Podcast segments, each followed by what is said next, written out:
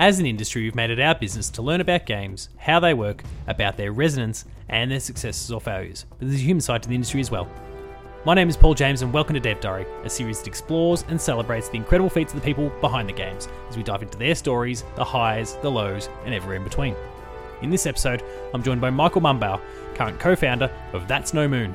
So join us as we explore his journey.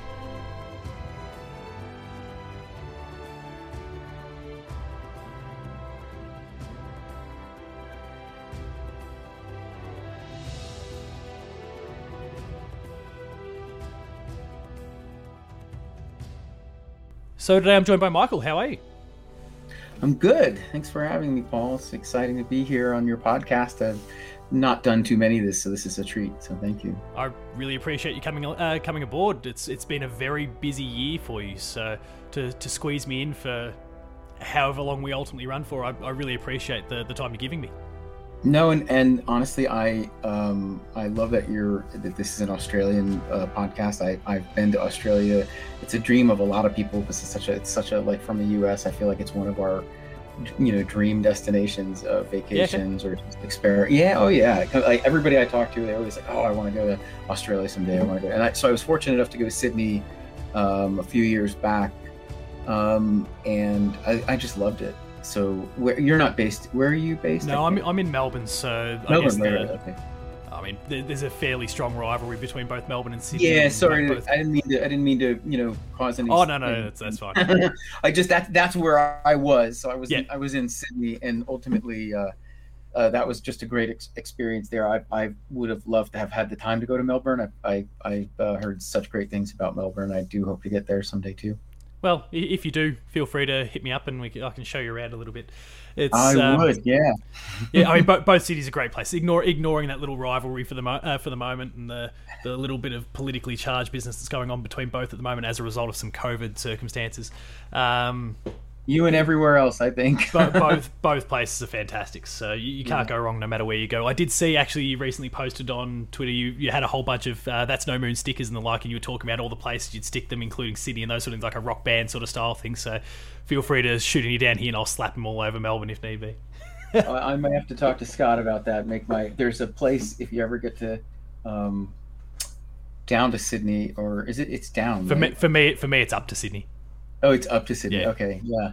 Um, uh, there's a there's a a little um, kind of a dive bar pizza place that has amazing rock and roll music called Frankie's Pizza. Have you heard of it?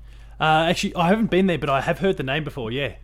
I wonder if it. I hope it's still going even through the COVID stuff. It was just such a blast. I've been there, you know, when I did that trip, and I used to, I I I, I probably ended up going there.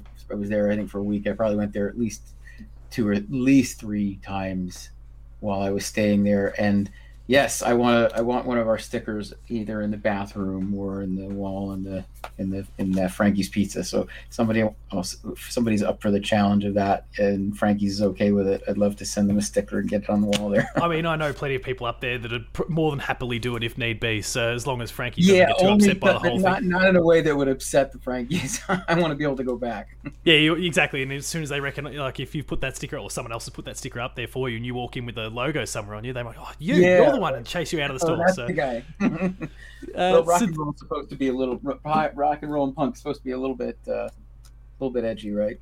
Exactly. So this is Dev Diary, a series we talk to developers from throughout the industry. They share their stories, their experiences, and the journey that's led to this current point in time. Now, Michael, I, I highlighted before you've been a very busy man this this past year. There's a, been a lot going on, and I look forward to talking about uh, That's No Moon and some of the more recent activities with you shortly. But before we really focus, I guess, on your career and what you've achieved so far, I wanted to rewind to a point before that and some of your first introductions to games. Do you remember what either your first game was or what some of your first games were that you played? That's a good question. Um, I have been playing games for literally forever. Some of the some of the earliest photos I've seen of me as a like three or four year old are from the arcade uh, I have very, very fond memories of going to one of my local pizza places in a place called Middletown, New York, called Calandria Pizza. It's been around forever since I was yep. a, since I was a kid. And like Frankie's, this is but it's mainly just a, just a pizza place. Yeah, but they had a um, they and this is this is I'm just giving you this. Uh, uh, this is a little later, but I have other yeah. other other games. But a game called Karate Champ. Do you remember that? Karate Champ. It had two uh, sticks. The name, the again, it's one of those ones. The name rings a bell, but otherwise, I don't think I had any experience with it. So that's one of the little later ones, and then um, and then uh, Centipede. I spent a lot of. Uh, I'm just going to give you a couple arcade games that were sort of like just the things that I spent plenty of time on. So Centipede, Karate Champ, and then when I would go to the mall, um, there was a game. I like these two stick games for whatever reasons. Uh, Toobin' which I thought was hilarious. You're in a like you're in a you're in like a, a, a tube going down a river, and you have to kind of avoid a bunch of stuff, and yeah. you know, very, you know, kind of fun and graphical, interesting at the time. And then and then um, a game called APB, All Points Bulletin, where you're driving around. Yeah, I don't know if you remember that. Yeah, you know, I'm familiar with that one. Yeah, that was that was. I mean, there are so many. So those are kind of the early arcade things. What really kind of hooked me into a thing. I, I, think I don't know that I knew at that time when I was young that I would be a game maker or I'd aspire to be a game maker. I actually knew I want. I think I wanted to be a toy maker when I was there. I wanted yeah, to make toys, um, and you know maybe that's that was the thing when I when I got a PC.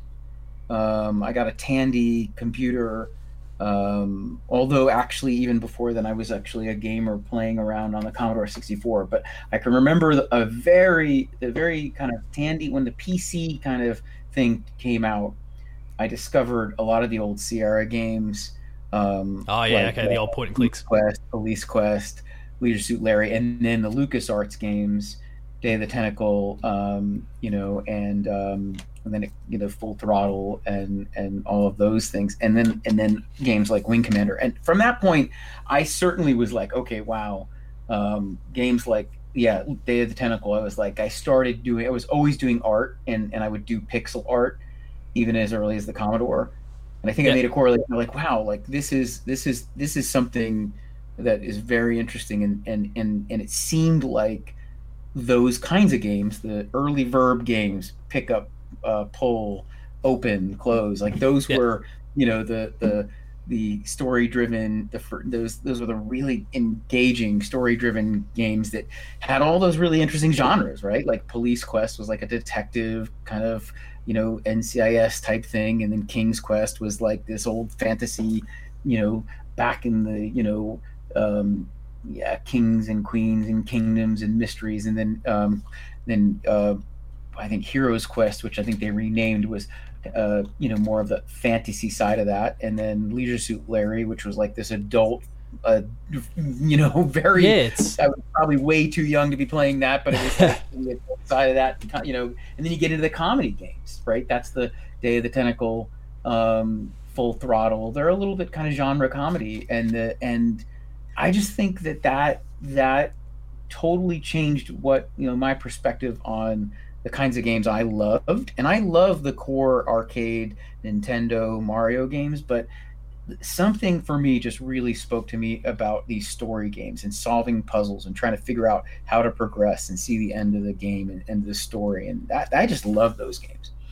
Yeah, it's it's quite interesting. I mean, obviously there's a there's a kind of mechanical through line amongst a, a lot of those titles that you've mentioned, and they certainly kind of fit mostly under that point and click sort of genre. And there there are some little subtleties and differences, but there is a mechanical through line there. But the thing you've really hit on, I guess, it's a theme that we're going to come back to again shortly. We we even discussed before the show started. The storytelling there is, seems to be that real point of difference for them.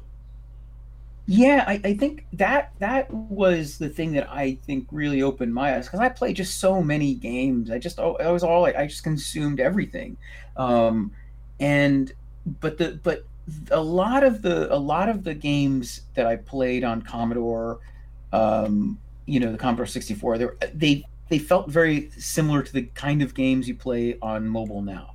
They're just kind of like I would, you know, like Im, Im, Impossible Mission, or um, like there's a weird game called um, Potty Pigeon, where you're a pigeon, you'd go across and you'd poop on citizens and stuff. they were like, they're they're kinds of like these like you know pick up play for you know 30 minutes or an hour and put down and and, and that was it and you're you're getting points and yeah. you know same thing with the arcade you play for a little while but you didn't have there wasn't a goal of like okay I, I yeah, I just play till I either your drive what driver was the highest score, right? Or if it was Street Fighter to be the you know most competitive. Yeah. I'm not a competitive gamer at all. I never have been. I never really liked being in the arcade and competing. That didn't. I was never great at that. So I never like. So even today, that's why the multiplayer stuff is so hard for me because I just get my butt kicked. Um, but we're in a, we're in a similar boat there.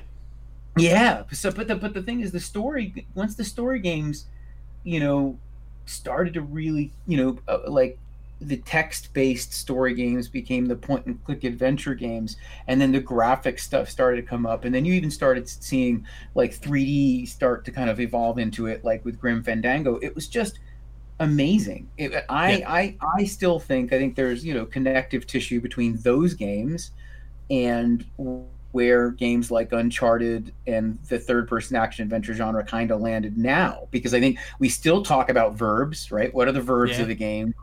So you still have that. It's the same thing there. Um, you know, the goal is to figure out a lot of them oftentimes is puzzles. Same kind of, you know, they're much simpler, um, and you're you're you're trying to tra- traverse through, you know, worlds or or you know in in in in day of the tentacle there are different ages or whatever not you know and then um so that so to me it's sort of i feel there's connective tissue from this genre back to that. I might be alone in that i don't know but i just feels no, no i can say that.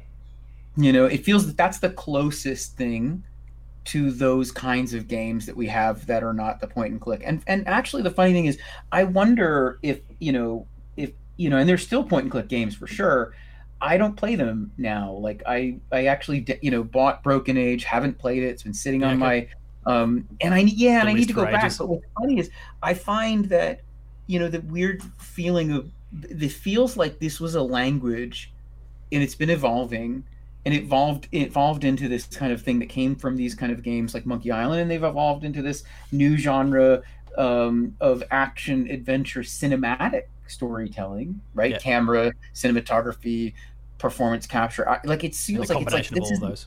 yeah, the evolution of that, and it's hard for me to kind of, kind of unwind back. Uh, a, like I still have a lot of reverence for those games, but I but I feel like now.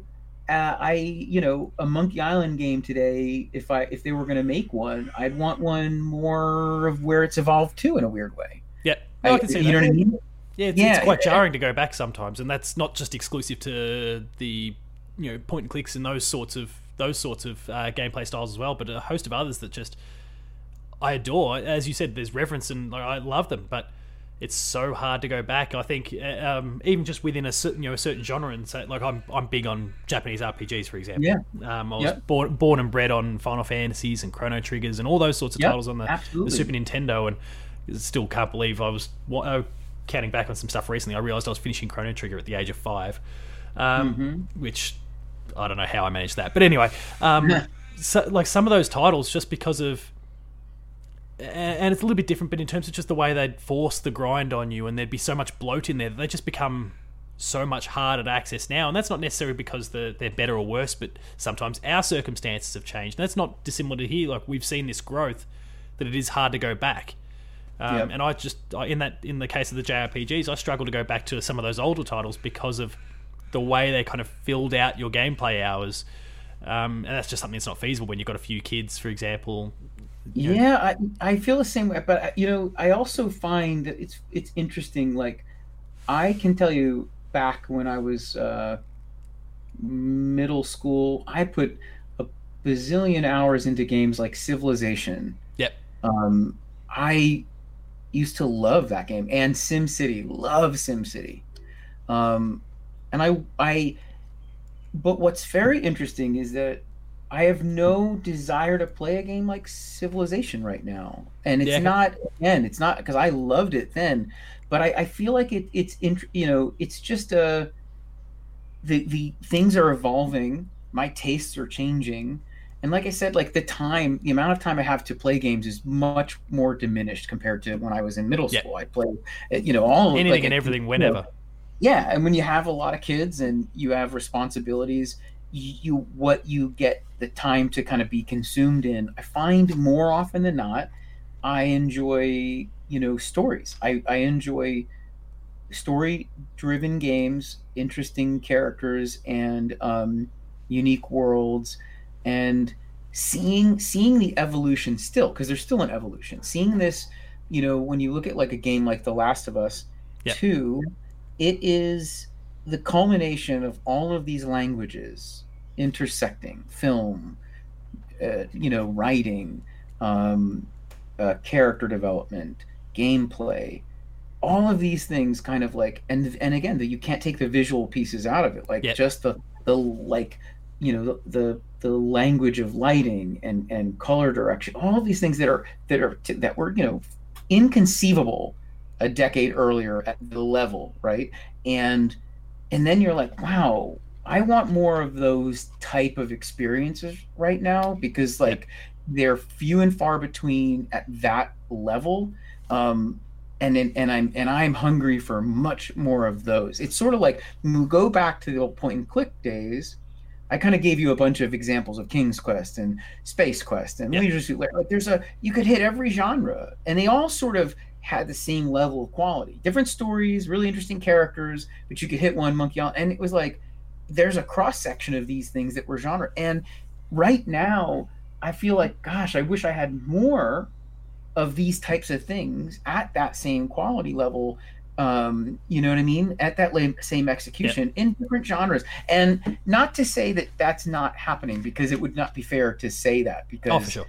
obviously like you know ghost of tsushima and and horizon they're doing that Yeah. um but uh like I, I i think that what's interesting is that you know the the industry is so much more mature now the economics of games that obviously the profitability of a single title at this scale uh Is a massive makes factor. it hard.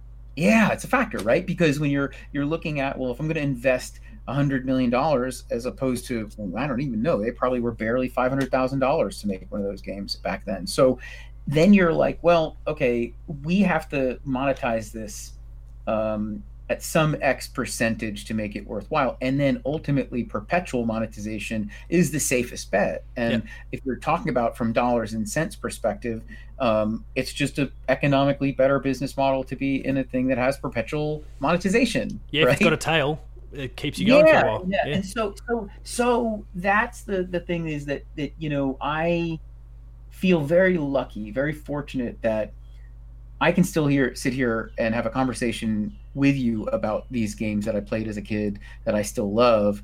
And yes, they're very different, but my tastes have changed too. And we're still in a conversation where this isn't a thing that we're talking about an art form that's lost and we wish we could Yeah. recapture it and still get people to invest in it and you know find um, ways to get these qualitative games out to the world. To me, I just feel like because because there are examples of game genres that have generally disappeared, right? Yeah, for sure. you know, like, I I I I um, it was such a fascinating thing to see Microsoft Flight Simulator come back. Like when I saw that, I was sort of like, "Wow!" I mean, I, maybe it's been, or maybe I just haven't been paying attention. But I saw it coming. I'm like, it seems like a, a flight. No, you're right. It disappeared. right? It Like, really disappeared for a while there. I, there, there was a time Apache and and um and uh I'm thinking like uh Aces over the Pacific and and you know Secret Weapons of the Luftwaffe. There were like I can think of a million of these, Yeah, even ten years ago, names. give or take.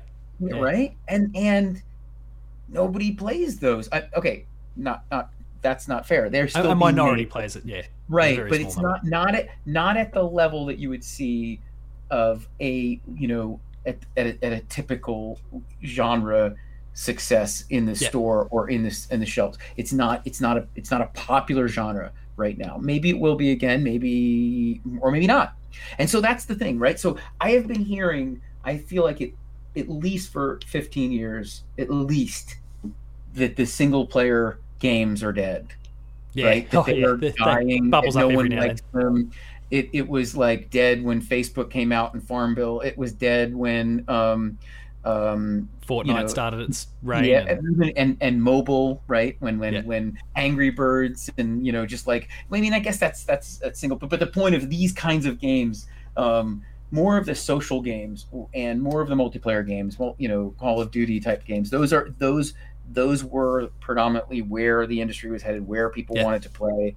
Um, and I'm just happy that they are all wrong because you know there is still a healthy number of SKUs being made for single player uh, st- story driven gamers Adventures, like yeah. me. You know, Yeah, I'm So 100% with you. I was a bit anxious when I first started hearing the the ideas being bandied around that yeah, single player was dead and there's no future for it, and you, you might get one or two tent poles every now and then, but otherwise it's it's this world now. And I was a bit well, there was a lot of pushback from me personally, and I think I've kind of outlined even my taste of games so far, and they were very much in the the single player mold. Obviously, you know, there's there's variety within that, but they were very much in that myself, the controller, and the screen. Yeah, and, it. and, and I find that you know that obviously we're in a, a, a, the most connected world ever, and it does seem counterintuitive and counterproductive to to insulate, right, and just do what you just said: a screen, a controller, and me, right? What's the difference between that and a you know a light, a chair, and a book? and it's kind of like saying that books will will you know are going to die no one wants to read novels anymore it's such a fascinating it's like you're only going to read if you're on facebook reading is going away you know novels are dying everybody wants to be on a social media Yeah. platform that's the only way we're going to consume so i find it funny that this genre is the this single player thing is a constant like there people are just waiting for it to be a dinosaur they just can't like certain uh, people that are Waiting and for it to maybe move on. an agenda to it but it's definitely comes around where oh this is the next big thing and so now we're going to be in vr headsets and it's going to be connected vr and you know the age of you know big blockbuster uh action adventure you know narrative driven games. That's it. It's you know we're going to see the end of that. I don't know. I hope not. And i and, I, and it certainly feels like it's not with the fact that we still found a lot of publishers and um, you know um, game companies still doing it and interested in making them. Um, and beyond that the team members that we have they like a lot of them were kind of retreating from the multiplayer studios to uh, places like us or um, Striking Distance or Amy Hennig's new studio, mainly because they do want, they like, there's there's something magical about being a part of Yeah. this genre. No, I agree. Um, I don't think the desire for a, a, a really defined, crafted story being delivered to someone is ever necessarily going to die. I think it's it's the mode of delivery that might change over the years. So, as some people might, eh, I mean, we, you obviously reference books there, and some people might grow away from that for what for whatever particular reason it is.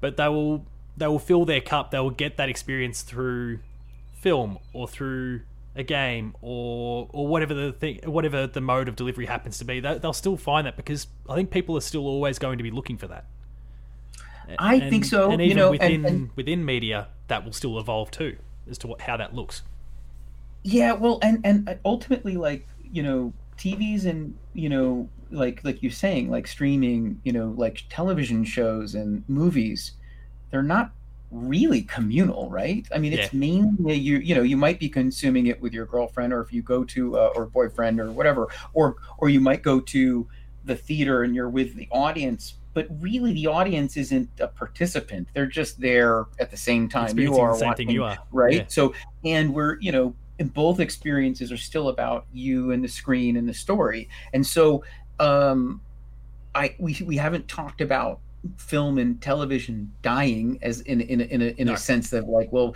because now we're a connected society and somehow this old you know this old medium of storytelling needs to evolve to a place of connectedness because that's what people want and if we can't find a way to tell stories that are all about everybody involved in the story as if it's like a, a, a, a um like a what do you call those things escape room or something i Oh, don't yeah, know yeah. but like like a multiple person experience as a story you know Yeah.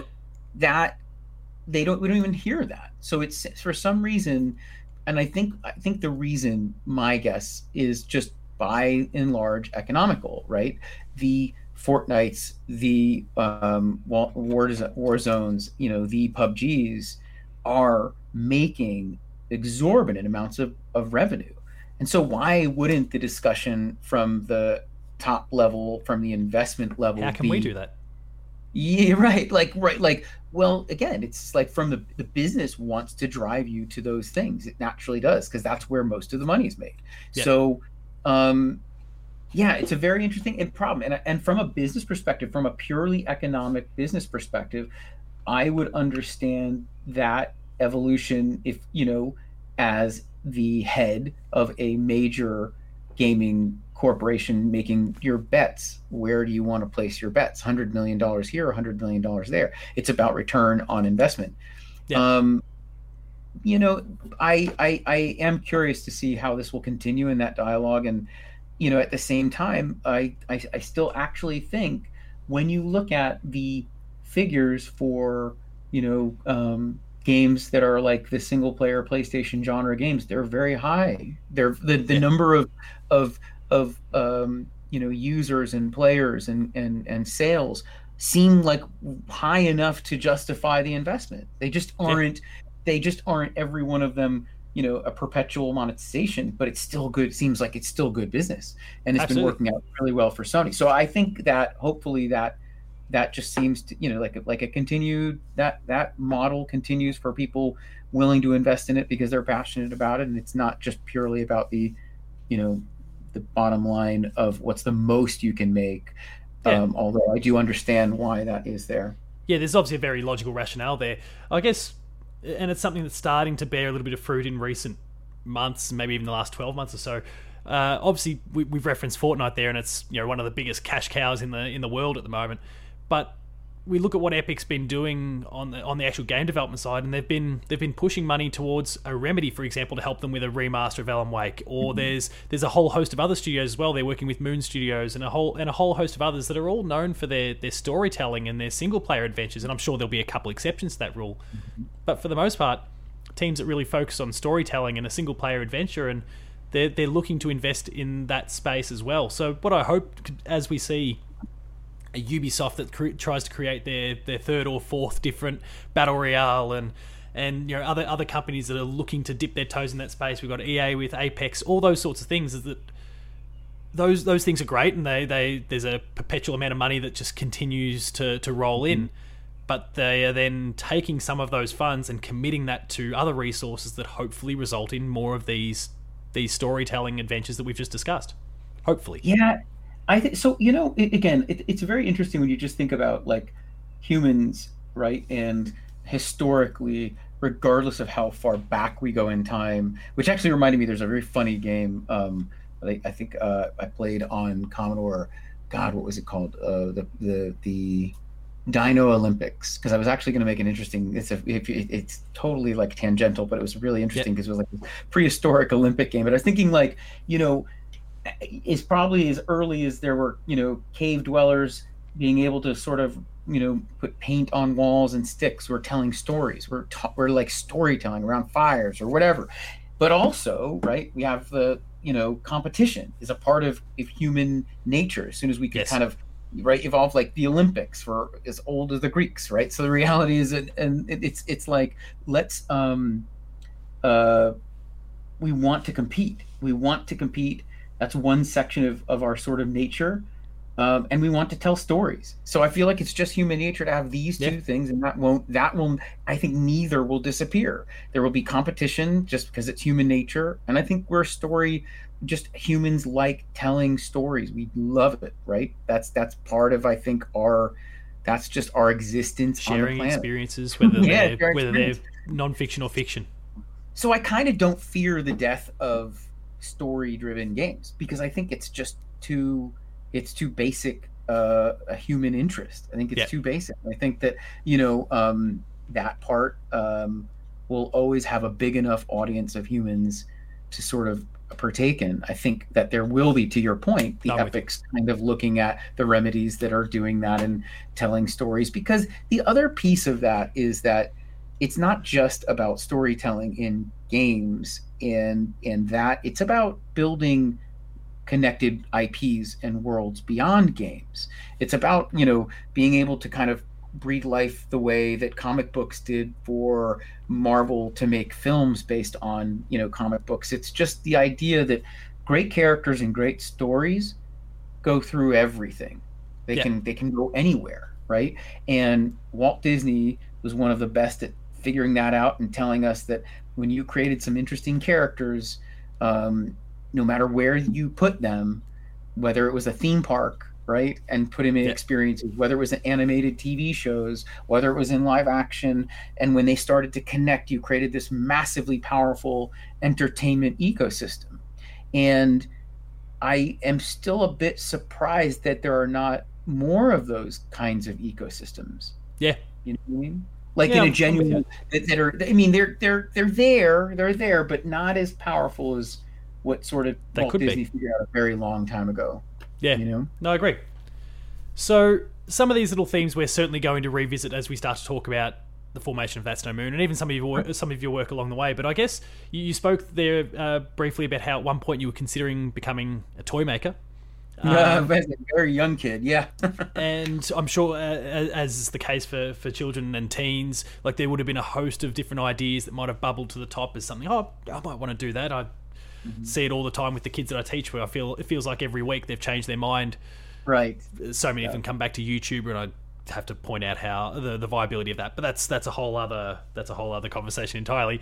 Um, what was it? What was it that put you on the path to get into game development? I, have I've listed a whole like as I was doing my research for the episode, I've listed a whole host of different credits. There's Asylum, we've got Pixel Generation. Um, which, interestingly enough, we, we spoke about Epic there before. There was a there was a contract that you signed with uh, with Epic around mm-hmm. that. Uh, Click Radio, and then eventually Acclaim and Sony ImageWorks and all those sort of things that we'll touch on later. But what was the what was that first opportunity? How how did that all emerge? Where were you so, at at the time?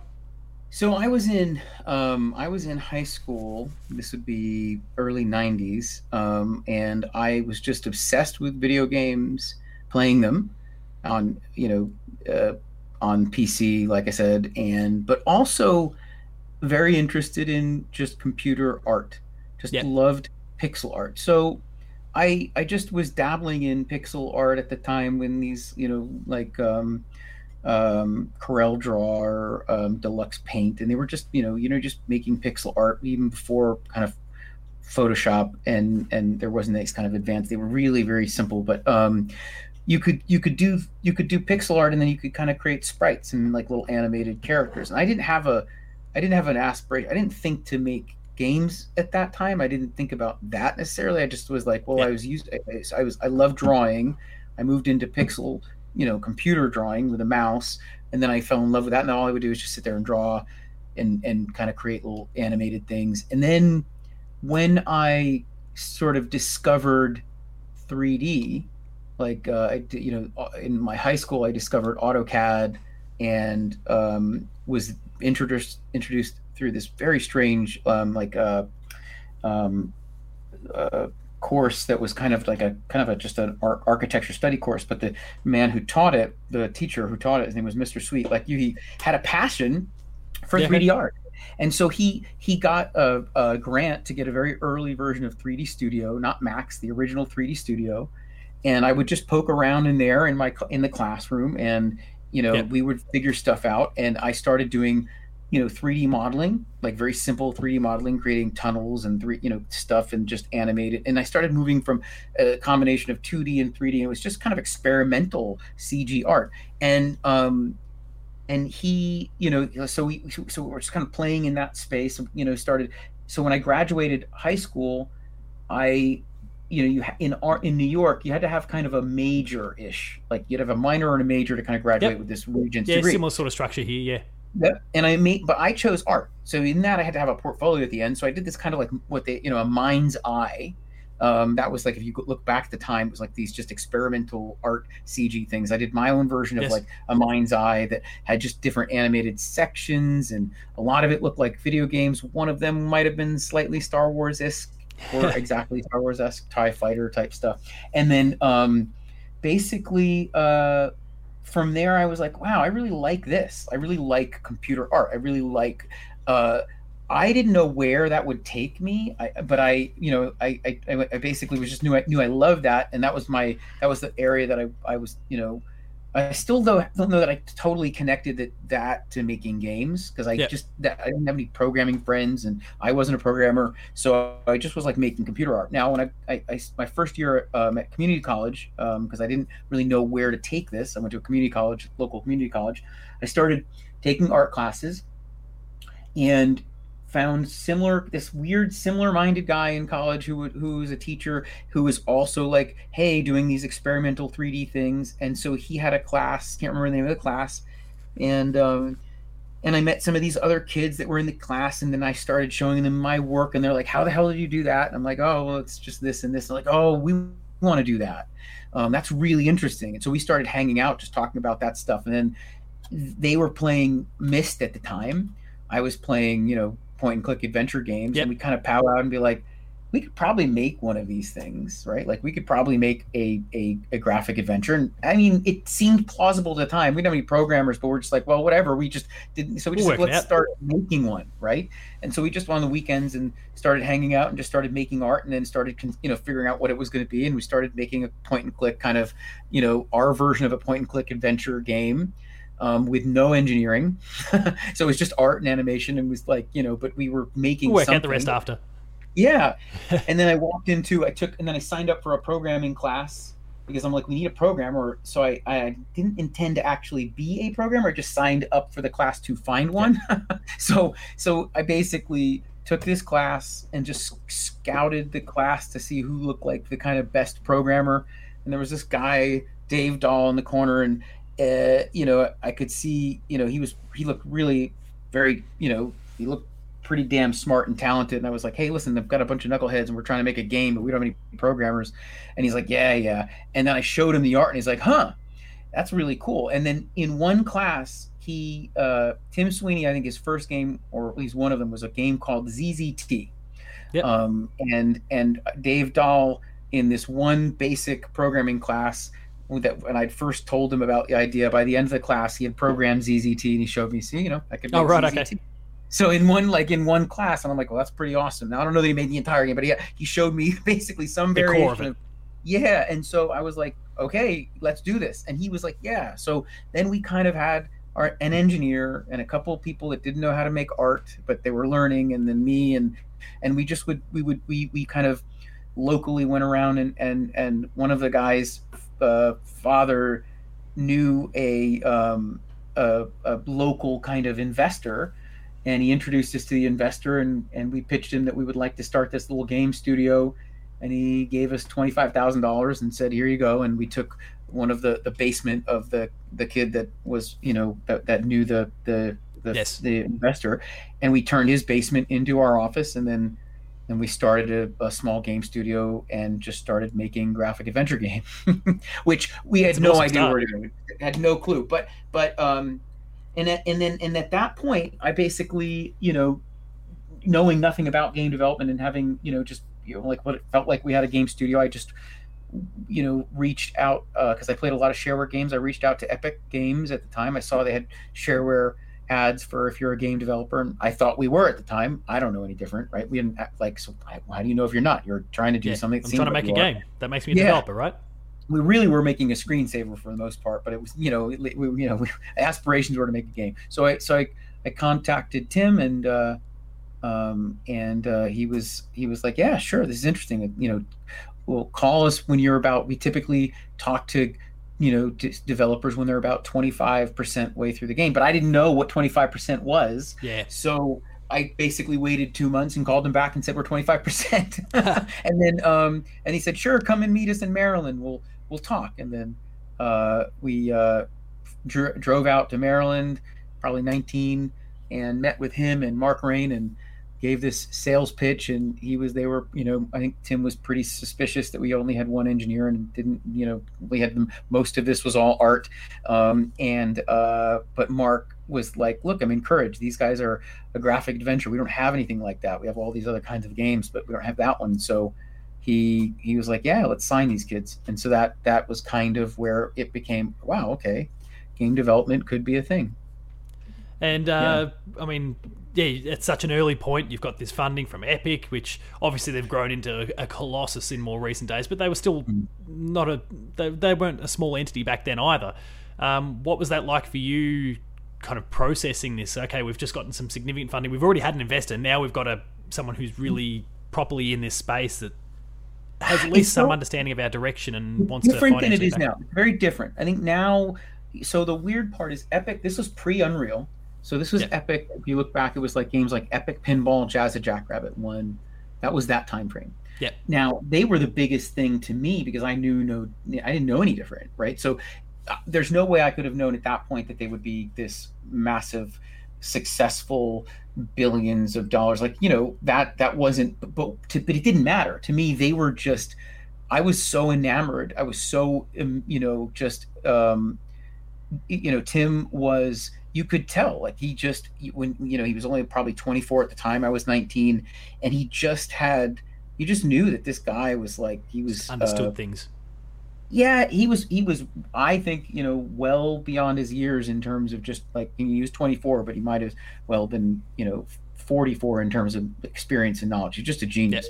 And so you knew that. So you knew that like the, these guys were doing stuff and I, you know, remember him saying, "Look, the first thing, the most important thing is get ship your first game. It doesn't matter if it's the best game in the world. You just got to ship a game." He said that's the hardest thing to do. If you can do that, then then then you can you can ship games, which is the most important thing to making the game you want to make and Yeah, you getting your, your vision and stuff. But you got to first be able to get through game one. So that was his that was his very um, excellent advice and very early on. And so they were developing the Unreal Engine. So there was this, but I I they were the early days of the Unreal Engine. This is back during the kind of you know Quake, probably Doom Quake days, and I remember seeing the earliest demonstrations that he would show of this powerful 3 3D graphic engine and this dragon and I was like my god I just wanted to get my hands on this. Because I was I was still very much a 3 into 3D at the time. I was very enamored. I was doing 2D art and 2D animation mainly because of the genre of game that I loved and that we were we loved playing like the the point and click but I didn't like doing it to be honest. I hated Yeah, okay. actively doing uh, two-dimensional animations. Very tedious. It wasn't for me. I preferred being in 3D and so I was kind of at this struggle because I was building this team wanting to make this game didn't love being the animator on the game was definitely more like on the you know sort of pulling the team together and kind of you know you know building that. Um played that played the the function of animator is because that was kind of the only thing I knew. Um, and, and none of the other guys really knew how to do that or had experimented with that so I took that but I didn't like it. And and I think that was a real problem for me in my immaturity at the time is I was still too attracted to being in 3D Yes. so Okay. I couldn't. I so what actually we were we were starting to do is starting to move 3D into 2D and, and doing what like games like um, Full Throttle were doing at the time, which was Yep. making three dimensional assets and rendering them to be just you know pixel um, like literally like just images in the game, um, pieces of the background, right? Um, and I was almost wanting to move the entire game to 3D, like make the main character in 3D and do this stuff, and then and still just render it out and make them but but that that didn't feel right and we didn't have enough resources and i couldn't kind of convince my my friends to do that and so um yeah it was just such a it- you know i kind of just sucked into it like it just kind of like i just accidentally kind of yeah it didn't it didn't it wasn't it, it- you know there was no real pathway to making games uh, that in a, in a way there were now. There were no colleges. Yeah. the colleges didn't have you know barely had um, animation like computer animation or computer art programs. So that's why i went to community college because i didn't know how to get into any of this stuff that i kind of had interest in. I didn't know exactly how it would land but i didn't know. So so we just i think it was just lucky timing meeting these guys you know having same interests and then lucky timing for being um, at a time when you know there was this shareware stuff happening and indie developers and stuff yeah so um, probably you know long-winded way of, of you know how to get into the how, how i got into games or, or, or whatever it was, it, it was it's a very odd but if you if you look at people my age um, you know in the, in the kind of 40s you know if, if you talk to if, you know any of our a lot of them share that because there really just wasn't a pathway Yeah. to do that right so you kind of uh, most people sort of accidentally felt what like what what a, lot of stories that i hear from people like David Jaffe, Amy Hennig, Shannon Studstill. I think Amy. I have to. I, I'm. I don't want to miss because, but I know for sure for Amy and, and David because I, I just even recently heard them talk about it. Um, but I think Amy too is that they were going into film. Right, they were aspirationally going to be in in filmmaking. Um, Shannon wanted to be, you know, like a cinematographer. I think David Jaffe wanted to be a um, film director. Um, yeah, yeah. David was talking to me about that a few Yeah. months ago. Yeah, and um and what happened is that you know there it was just the right time like you were if you would be in these film schools game studios were kind of starting to get more formalized like it was actually becoming a, a more of a thing especially in los angeles san francisco and those became opportunities in addition to being film. And i think that film even for me like i think probably i aspired to you know be at a place like pixar potentially um Yeah. you know when when you know in, in the 90s and stuff. But um the idea of going from nothing to place like pixar seemed almost inconceivable Yes. and i think that film had that at the time which was okay how the hell do you get to uh, ilm like as a you know or how do i make films at all like those those it just seemed like such a you know it's the already a mature entry seemed huge. Right. It felt so. I think that the difference with games at the time was that games were being the whole industry was being invented still fresh and it was there was more opportunity and you could kind of accidentally get into that you know because if you had had a film aspiration or a film degree um, or interest in computer graphics or any of those things i think there were just you know there was more opportunity um, and not enough people interested or knowing about it or um, you know you kind of also had to a little bit at least probably be a game fan i Yeah. think right and if you had that and you were in those, those time periods it kind of came out as a opportunity so i um i think the a lot of the shared stories of people kind of like going into a pathway where they think they're going to be going to film and then this kind of interesting divergent path i was more of the ones that was never thinking I would go into film, although I probably would have liked to think that I could, but didn't Yeah. think I had enough talent to ever even consider that. That at an early enough age in high school, I started doing these things and landed right after high school making these weird games. So the games seemed just like the logical place for me to be. And Film- eventually, oh, sorry, didn't seem, yeah, film didn't even seem like it was going to be a part of my journey, to be honest. which is interesting that it kind of did to an, to an extent a little bit further It down the line. But uh, It, it I guess did, before that, I- before that, we even had Acclaim, and you worked on uh, Legends of Wrestling one and two, Yep. and then yeah, as well some of these other little projects as you mentioned that you were kind of cooking up along the way. But yeah, Yes. to that So point, I it did eventually lead to Sony ImageWorks. I think I just kept fighting for trying to find a way into making games or making yeah making that was the key. I, I wanted to find a way. So um, the the um, acclaim thing happened is very funny. I was at a, this company, a small startup in New York City that was kind of like a, an uh, wanted to be MTV of the internet at the time, the internet boom in the, in the early, you know, like 1999, 2000. Is that Click Um, Radio? Yep. And and I that was I didn't want to do that. Like it was not that it was anything against Click Radio. Just at the time I was I felt like I knew what my path was. And I was afraid of the dot com. I Afraid of getting sucked into web as a career, which would kind of what I kind of feared was I feared learning skills that were too valuable and you get stuck To leave behind, yeah. Yeah so you so you sort of like oh well i become an expert web designer and well then all of a sudden you want to go into games and people are like yeah no but you're a web designer you're a web guy and so i didn't so i kind of consciously very carefully was like i don't want to do those things. I don't want to take those steps that would kind of put me in get me kind of pigeonholed. So the only reason i did the click radio thing was because when the guy that kind of brought me into that was pitching the mtv thing he said hey no we're going to make animated short films here we're going to Yeah, be okay. doing all kinds of storytelling stuff here and uh, I'm like, really? And he's like, yeah, you have all the freedom, super cool. We're gonna be using Softimage and flash. And I'm like, well, that, that sounds interesting. So I went there and I'm like, okay, cool. I get to experience what this what this energy of the dot com thing is happening, but I'm not making websites. I'm actually doing animated content. That was cool.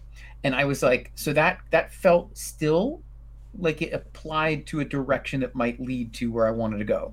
Um, while I was still trying to figure out where that was. When I um, that kind of started to implode after a year and a half, I was like, well, I think maybe I can, you know, now I have enough maybe professional experience to see if I can get into a a, a, a game company, a more established one. So I applied at Acclaim. Uh, foolishly, because I was in New York thinking that this was Acclaim in Long Island. All Turns right. out it was not Long Island. It was for a position in Salt Lake City, Utah.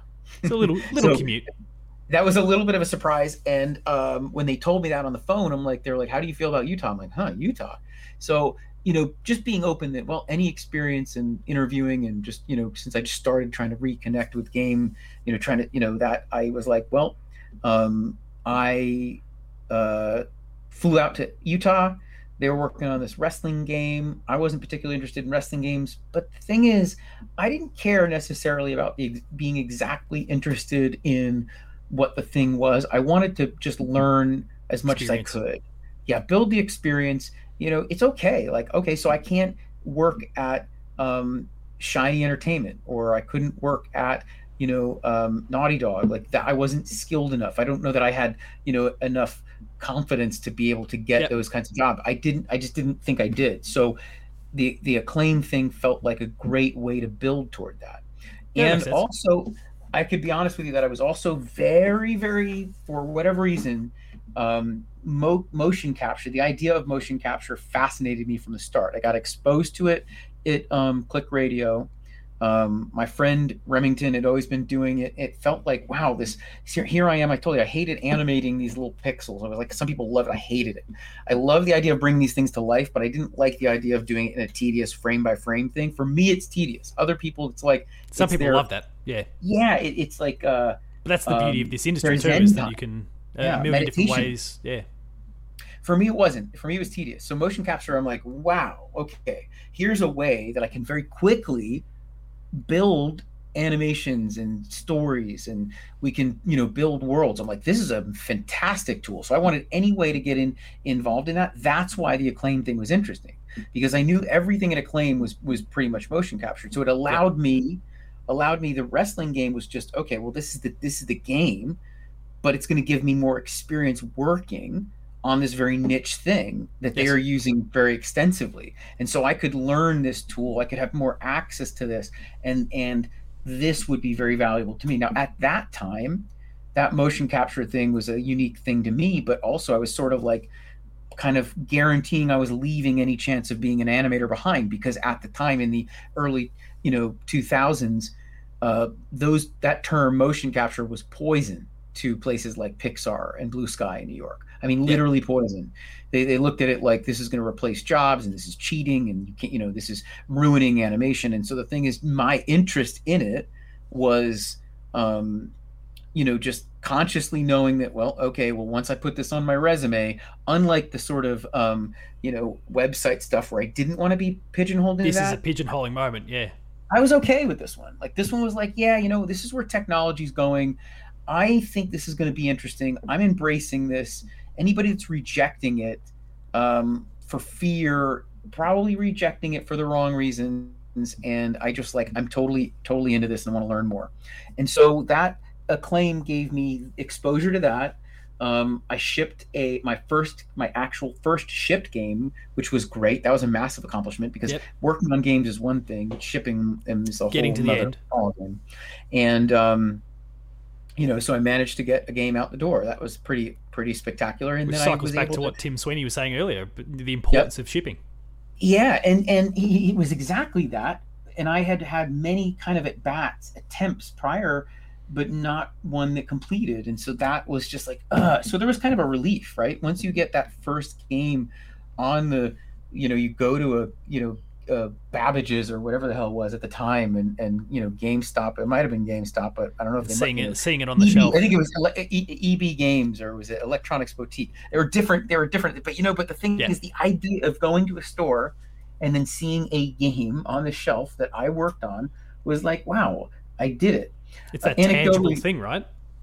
Yeah, it was intangible. But you know, for me, I was like, wow, I did this major accomplishment. I go back to New York City when the game launched. Uh, go back to New York City to you know going to visit my family and my friends. I was so proud.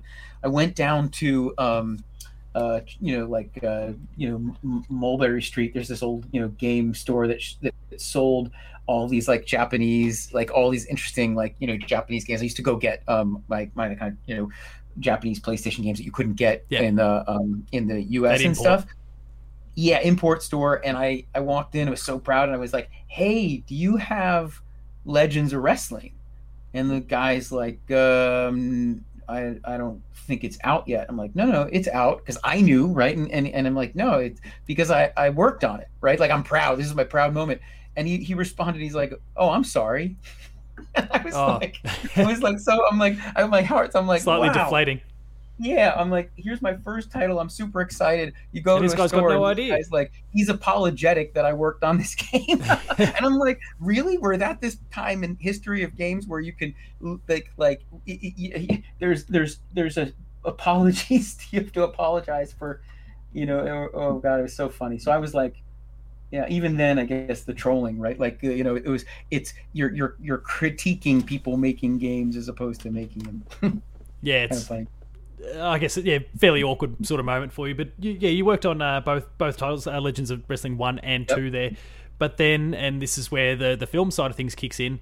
Um, and not necessarily thinking you were going to be on that path, but Sony ImageWorks and the likes of Beowulf, Polar Express, yep. Monster House, etc., um, all came into the mix and getting to work with some some fairly big names in various different capacities, the likes of uh, Robert Zemeckis and Steven Spielberg and the like, uh, with them kind of overseeing those projects. What was what was that like, and how did that opportunity actually emerge in the first place?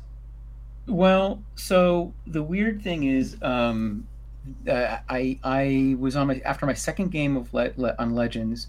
Um, Legends of Wrestling Two was troubled from the start. Yeah. Um, Legends One was less troubled. Ironically, we got the game out. The studio was like kind of reinvigorated with this game, and so let's go again. Um, and then sec the second one was delayed, struggled with production. Um, really should have done more. Was, you should have used one as a foundation and kind of, you know, really done more with the second. Um, but we kind of, I think, foolishly um, made a technical t- uh, decision to throw a lot of the tech away, a right. lot of the tech of Legends 1 and restart it on Legends 2 with only one year.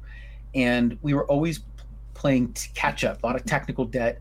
The team was disenfranchised and the game was struggling to get out. And, and what the game that we shipped, instead of it being kind of an iterative thing, um, that would have been much, much better than the, the, the first one, the delays weren't good, and the sales projections that they had, it it missed. And Acclaim was suffering at the time.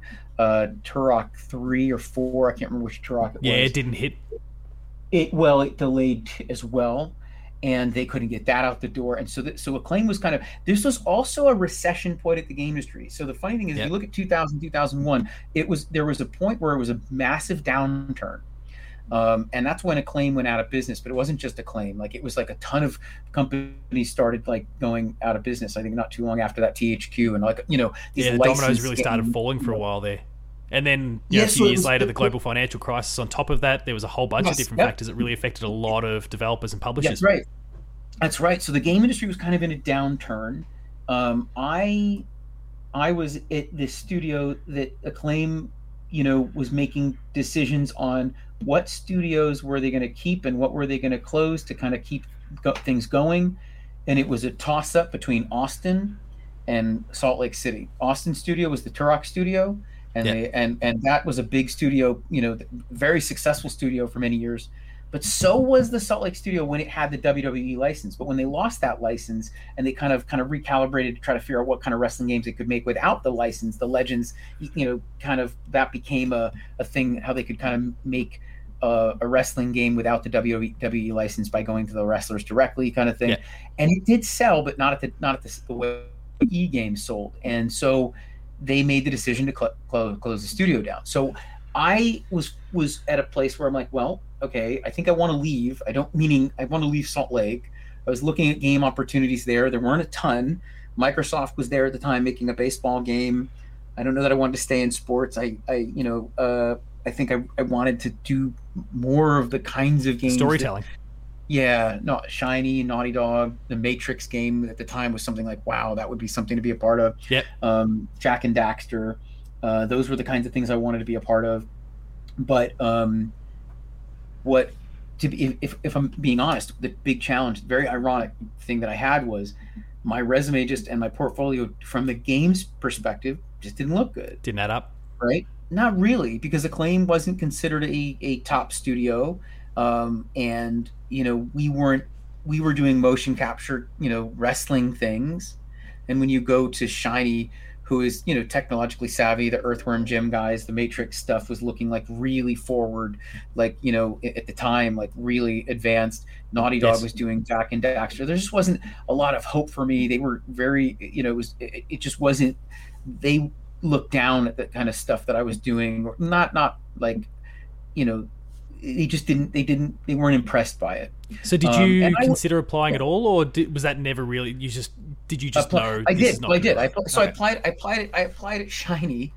I can talk about this because they're gone but the thing is i applied it shiny. I didn't apply it naughty dog. Um, I, actually that probably didn't occur to me. And part of the reason was this. While i love studios like naughty dog i was still on this course of trying to use the knowledge that i had which was the interest which was more mature games using motion capture, things like Grand Theft Auto would have made more sense for me. Yep. Shiny was doing the Matrix game. I looked at that and I'm like, this is a logical progression. So I applied at Shiny. They were looking for people doing, you know, um, animation that included motion capture. I was totally like enamored with that. Got out there to meet them, went through the interview process, and they just were like, uh, not good enough. And yeah. so it just didn't go anywhere and I never got a call back. It was kind of a no. And then I went back to Salt Lake trying to like kind of square one, figuring, okay, Microsoft seemed like maybe an opportunity. I didn't I didn't go heavily into, you know, I didn't like apply at like 12 different studios. I applied at a, a few. Very select ones. I, yeah, the one I wanted, I got rejected at. And then of course what's funny is I see this ad for Sony Imageworks doing this motion capture film called The Polar Express and they had a four month contract. And I was like, well, maybe this would be, I'll, I'll apply. What's the harm? And it was only four months. Now, the scary thing was to go from Salt Lake to move for a four month job in LA seemed a bit reckless, but and film seemed probably impossible, but I had nothing to lose by trying, right? I'm like, well, yeah, probably going to say no. So I couldn't get a job in the game industry in, in the studios I wanted, but right off the bat, after I had a one day interview with ImageWorks, they were like, "We don't know why we need you, but they say that we do." So they offered me a job because they didn't know what I did. Yeah, they didn't know what I did, and and they they just knew that I was involved with this technology that was um, integral to, the film. And the people at the top of the film knew they needed people from that just had experience, of which was limited, and so they um, they said, you know, here's a here's an offer. Come work for four months, and I'm like, well, um, yeah. I mean, it seemed it seemed kind of hard to palate for me that I couldn't find a job in games, or it, I couldn't get I couldn't get a job at the studio I wanted in games. But then all of a sudden, I'm in film, and the weird part is that it's backwards because really I shouldn't have been able to get that film job. I think at the time, skill wise, Yes. I should have been more, you know what I mean, just in terms of where the mediums were in terms of level of respect and admiration. somehow it worked out. Yeah, well, I don't know. Again, it, it, the funny thing is, the, they they the day that I interviewed, they asked me for my reel, and I was terrified because the same reel that I showed Shiny, which they basically walked me out the door, mm-hmm. I. I, I brought it and and and I can't. Or I think I asked, "Do you want to see my reel?" Maybe, I don't, and they said no, no need. And I'm like, oh my god. I'm like, thank God. I was thinking that the reel would have destroyed. You thought that might sink I, you. Yeah, I thought for sure. But actually, ironically, I think that the reel for them wouldn't have mattered because it was much more about technical experience, understanding of the processes, and just needing people who who could help. They were so understaffed that I think the real would have mattered, honestly. Yeah. But it, but but um, I mean, that's I was lucky enough to not have to test that out. Regardless, I probably, you know, like I said, I, it is very likely that they could have seen the real, looked at the work from this Legends, Legends of Wrestling stuff, and said, "No, screw it." Just like the guy in New York that was like, "I'm sorry." so that was, yeah. you know. But once I got in the door at ImageWorks, uh, it changed everything because now all of a sudden, I'm at one of the top effects facilities on the planet in terms of respect because they had just delivered Spider-Man, and Spider-Man was the movie Enormous. at the time. It was Yeah. it, right. It was the biggest superhero movie. This is well before the Marvel universe actually even started. Right. So they had just they had essentially defined, you know, digital character in film uh, next to Gollum for Lord of the Rings. Like there was it was it was Weta and it was ImageWorks, and it was pretty pretty spectacular. So it was just like right place, right time, and all of a sudden, Right just set. being yeah. So just being there for you know those four months, which actually didn't end up being four months, it ended up being five years, but being there changed the perception of the game studios looking at me.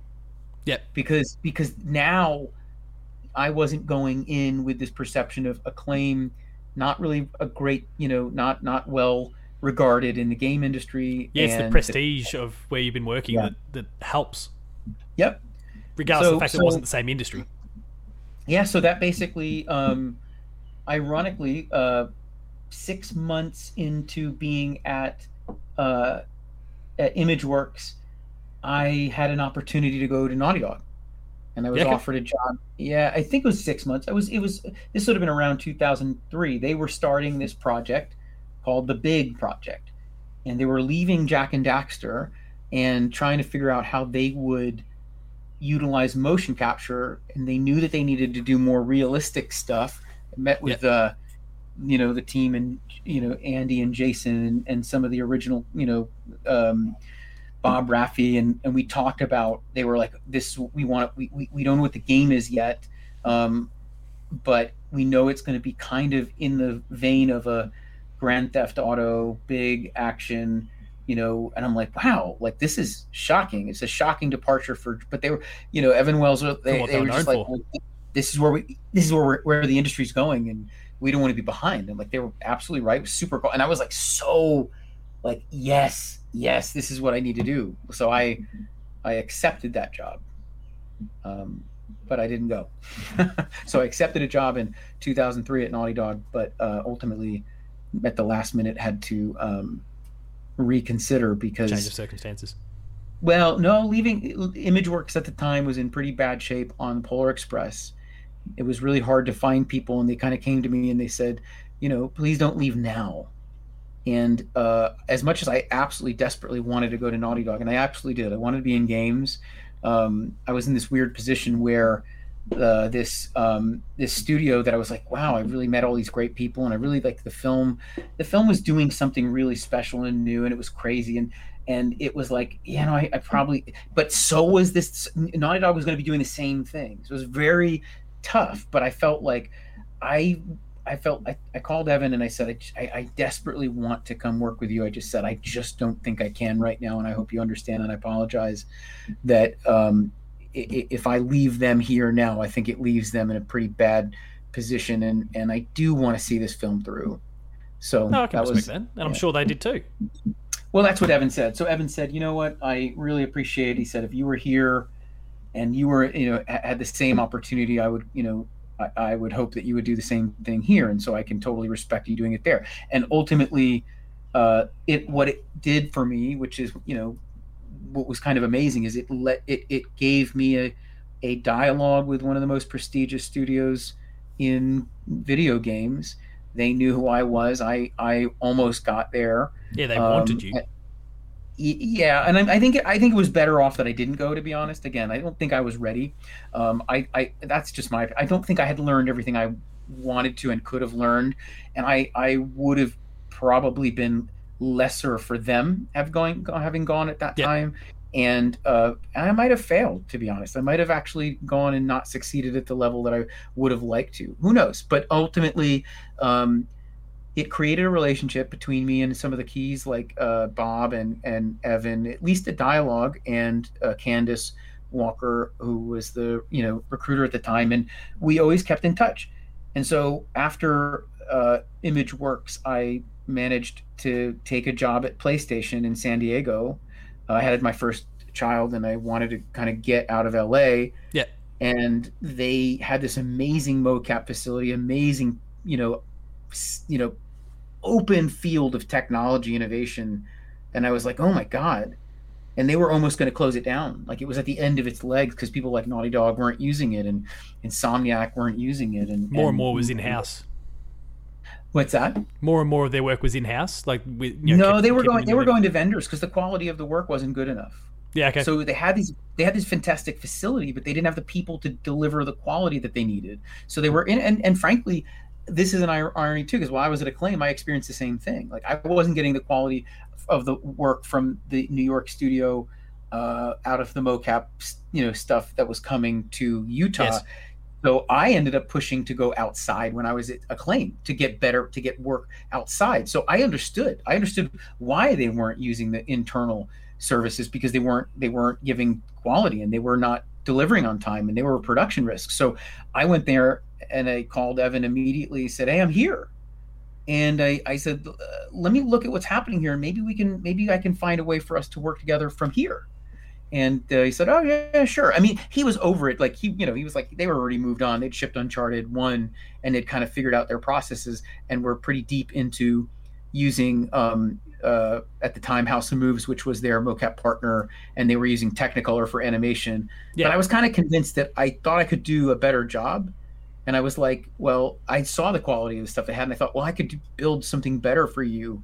So I kind of was my mission was to to build use that. the learning from ImageWorks and build uh, better tools that they would want to use, and that would be a good partner. And so we did that. So they were open to it, and we resuscitated that group. And then ultimately, instead of working for Naughty Dog, I ended up working, you know, with them.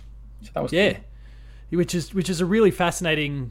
And obviously, it wasn't just Naughty Dog; it's a host of the the internal studios there, as well as a few external. As I was noticing, that you know, some t- uh, touching with Dice and a few a few other EA studios as well, mm-hmm. and in various different capacities. And like, um, so you, you've kind of touched on how that that opportunity emerged, and what about that continued growth from that point? Because as you said, you, you just resuscitated it, or you and yep. you know the team had resuscitated uh, VASG at that point, and um, all of these opportunities that then followed. How so, how did that growth start to occur? The, so, so the, the the end of Acclaim. So if if Acclaim had not gone away, or at least the studio in Salt Lake, which is you know at the time felt tragic, but if it hadn't gone away, maybe I wouldn't have gone to LA and maybe I wouldn't have worked on the Polar Express, right? Maybe yeah. there's a possibility. And I was itching to leave anyway, but uh, but but you you when you when you're with a team, you build this rapport, you build these these friendships, you love these people, and so that can be difficult sometimes to walk away from. As much as you don't maybe love the art uh, that you're working on, as much as yeah. the game doesn't speak to you, um, but the it's problem the teams is and the people that you work with. Yep. Yeah. They took that. That was taken away. The guilt of anything about walking away would have been was taken away because the studio was taken away. So I was like, I'm free. At ImageWorks, in some ways, the same thing happened. After, because again, I kept staying. I was like, I did three films there, and then a fourth film, and I kind of wanted to leave. I, honestly, after every film, I'm like, I want to go, um, and not because I hated it there, but because I wanted to. I really wanted to be in games. Like I, I yeah. that was where my passion was. Um, and that's kind of what I also, I guess I you know the the uh, you heard the term um, what do they call it um, imposter syndrome? Oh yeah, yeah. Right. I think I felt that in film. I felt I didn't belong. I wasn't belong. good enough, and I had. I think imposter syndrome was more of the on the film side. I felt like I I'm, I belong in games. I don't think I'm good enough for film, um, and or whatever. So ultimately, I was looking to to to find. You know, but but I would say this at the end of the film piece in, in the ImageWorks days, Bob Zemeckis took his movies away from ImageWorks to build his own studio called Image Movers. And so there was this, they had lost those kinds of movies. Yeah. And I was either, I was going to, they, Image, ImageWorks asked me to stay, even though Bob went, and they wanted me to sign a couple year co- contract to stay um, because they still wanted to retain the knowledge. They still liked the, the you know the performer the, the, top performers there, and I was one of the top performers in our department, um, and so they were, I was very gracious that they did offer me that. Um, but it, but I but I but I didn't know what I'd be working on, and, and the films that I was kind of interested in or the games that I wanted were all kind of this CG character performance. That stuff really I love that stuff. And so seeing that happen in games like with Uncharted and stuff like that at the time felt like, oh, this is where we can take this knowledge, we can Yeah. take it from here and take it over there and elevate it there. And, And it's where the heart lie as well. With Yeah, all those years exactly. of experience. Yeah. so so basically um the department was kind of dim- like kind of scaling down and a lot of the people were leaving so i and and i managed to take them with me to san diego so that i took a lot of the knowledge that we we had to build the pipeline for the film stuff and just brought it down to san diego and uh then what was what was cool was they were just starting to figure it out um, we had way more resources attacking the problem way more in the image work side so the Yeah. advancements were very good very just because of the amount of resources we were putting on it Yeah. so we were kind of years ahead years ahead of where they were Everyone going to be yeah and so i was able to build this team getting ready for where they were going to land and yeah. That's was- handy.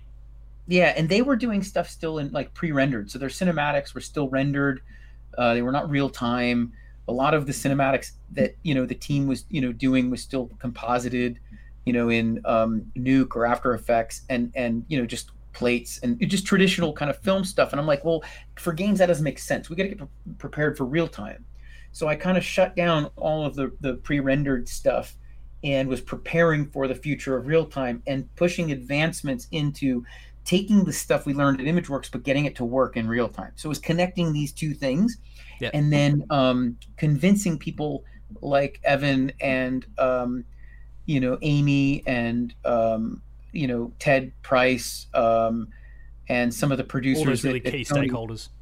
yeah to kind of to kind of take a risk with these new processes that would lead to you know utilize scanning for their characters bring in you know digital cinematography which no one had ever knew had heard of like that was not even a thing right so i was like we're going to put these you know sensors on a camera and we're going to move cameras around so we're not you know having um animators who kind of don't understand uh cinema you know you know camera language Yeah. and how to you know and don't understand editorial like they don't you know they didn't like a lot of them did Yeah, it's I'm not, a slide on them, but it's a skill set. it thing. wasn't common it wasn't common and so you didn't see a lot of that knowledge there and so it was like listen this is this is the kind of stuff we needed to do you were kind of taking the tools like the same way motion capture brought took you know instead of me having to animate the damn thing we hire an actor.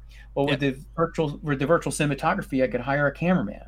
So instead of having to have to you know you know talk to an animator or how we want the camera to, to, to be behave we could hire the camera operators. So it was more bringing the film processes to playstation in the games that were willing to um, experiment.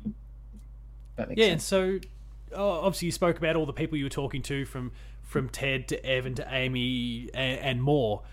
Was there a and, and you're pitching this idea, something that was foreign for the most part uh, to Mm-hmm. everyone.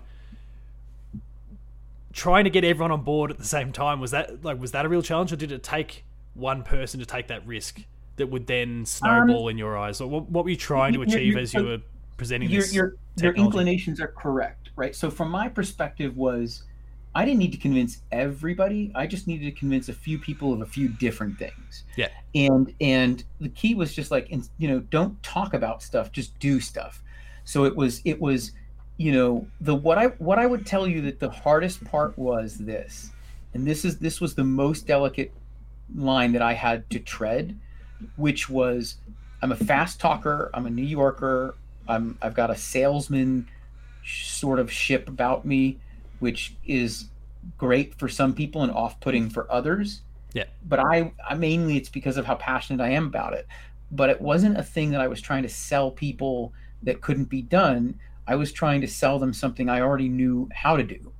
Yeah. And what I was what the, the goal was just keep attacking them until somebody i believes you Yeah. and and then and and the first person to believe me on there's a couple pieces of it right so for the digital cinematography side the first person to believe me was a guy called chris nichols who was an animation director on on resistance 2 yeah, okay. Resist, Resistance One did not use any motion capture, and it and it you know it was it was very traditionally made. Um, and Resistance Two, we you know talked to Chris. He was he was very he was like me, kind of a futurist, kind of interested in technology, and so he introduced the idea of motion capture, which also was kind of controversial at the time because it's in game studios, not unlike the, the Pixar and and Blue Skies. A lot of the game studios rejected using things like motion capture if you weren't yeah. a sports title. And the reason for that was because animators didn't necessarily get into the business of animation so that they could clean up motion capture curves. They saw it as a as a as a kind of a monkey job. And there was a rejection of that. So one part was like you kind of had to go to war with whole departments of people who didn't want to use these things. And then um, you also had to go to war with people who thought they were good cinematographers and who who understood camera because you know and then you kind of come across as this kind of well know it all and and like a foreigner you know, like i was yeah. i the fascinating thing for me was that they were they were labeling me the film guy that was one part of the the attract but from the game developer side it was it was actually a rejection because they're like well you don't know games. I'm like yeah, i do know not, this is not your medium. Yeah, get out of here. I'm like, I know games and I've done time in film, but also the stuff that I did in film was basically video game versions of films. So I'm like, you know, but but it but but it, it was so that was a little bit of a uphill battle uh, to kind of convince some people to adopt some of these things easily. Um, but Chris was super on board. He he was like, let's let's let's let's do whatever you have. Like he's like, well, yeah, this digital cinematography stuff, absolutely. So he, if you look back at Resistance um, behind the scene videos, you'll see Ted talking about the early camera innovations because that was the first game to ever use it. Um, and you know, we brought that from Beowulf, right? So it was like in PlayStation, nothing before that had used that method. Yeah. Um, and and then from there, most games started to use some form of it, right? Like they started looking at it and you're like, wow, this looks like I remember looking at the early reviews of Resistance stuff in the cinematics. They said that it looks like Ridley Scott made this. And that was just mainly the fact that you were going from, you know, this this this language of trying to like figure it out with animated mouse stuff to putting it in a hand of a cameraman who understood framing and and lens choice. No, I, I, mean I remember all that myself. Like, uh, I mean, we discussed before the recording, and anyone who kind of listens to the show knows this full well that I, I do have a little bias, uh, favorable bias towards all things PlayStation. But even even in the last twelve months, I, I played through the Resistance titles, and the yeah, the change in that particular space is one of the most noticeable things about that transition from Resistance Fall of Man to Resistance Two and it's it's actually really interesting to get that little bit of context now that you're providing. So so then so that was happening at the same time I was reconnecting with Evan, trying to convince him to allow me to kind of take part in the mocap pipeline for him. Yeah. Uh, and that was a bit of a harder fight because San Diego was not something that made sense for them to shoot. So yeah, okay. what what ended up happening was I said, okay, um, how can we start working together? how can I start using the stuff that I've learned here to help you? And he was totally open to it. He was like, well, um, and I, and I, I don't remember exactly. I probably said to him like, well, what about animation? What if I build it? Because we didn't have an animation team at all. Yeah. Um, I didn't even have an animator, but I was like, I want to, I want to, I want to, you know, take on the Uncharted 2 animation work. And I met with Josh Scherr, and Josh Scherr said, well, yeah, you know, take the animation test. And if you guys pass the animation test, we should definitely consider it, right? So um, I hired people just to do the animation test. Um, I hired one animator, one one friend from ImageWorks who was a this. The key starts at the leadership. It wasn't about like this bait and switch thing. It was like, okay, if I could get this animation soup from ImageWorks to come down with me, uh, which I did convince him to come down. His name is Tom Bland. He came down. I felt with Tom we could build a department and we could yep. bring the level of uncharted facial animation stuff to the level of the stuff that we were doing on you know uh, at the at, at imageworks and he had, yeah. was, he was working in avatar at the time so i was like okay come come down here and let's build this together and i and i, I and i got josh to agree to let, let us do the test and um what we did is we we you know just hired animators uh, whoever we could find. So the funny thing is, they weren't even the best animators at the time. Yeah, Naughty. Dog had a very rigorous policy of hiring animators. They would go through these massive tests, massive, massive tests. I've I've heard a little bit about them. Yeah, and and if you failed, you, that's it. I didn't do that. We just hired whoever we could find because I believe that Tom could get them to, to the level. Now, foolish maybe, um, but I was like, you know, I, I we hired people that could get us through the test, and I'm like, I relied on Tom to get them to the level we needed, and that ultimately um, was worked. So what was funny is that um, the test that we showed to Amy and to um, Josh, they said that our first pass of animation was better than the final passes that Technicolor was. I don't want to badmouth Technicolor. They're yeah, I think that gone. But but the point was, it's only it's only because of the fact that this was coming from ImageWorks. Like you, you, that's why the level of quality that was coming was coming from the expectation of film. So of course, kind of right. Like yeah, because at that point, I mean, that mm. technology's ahead of where we're at, and you, Well, again, you're trying to bring everyone up to that sort of pace at this point some of it's tech, some of it's tech, but some of it's just expectation. ImageWork had a higher bar. Yeah. Whereas Technicolor was working at the game bar. Yeah. And so we were working at the film bar and we brought that to the test and they saw it and they were like, You guys got to work. And so we built a team. And what we did to on the animation side was use the practice of supervisors and scale.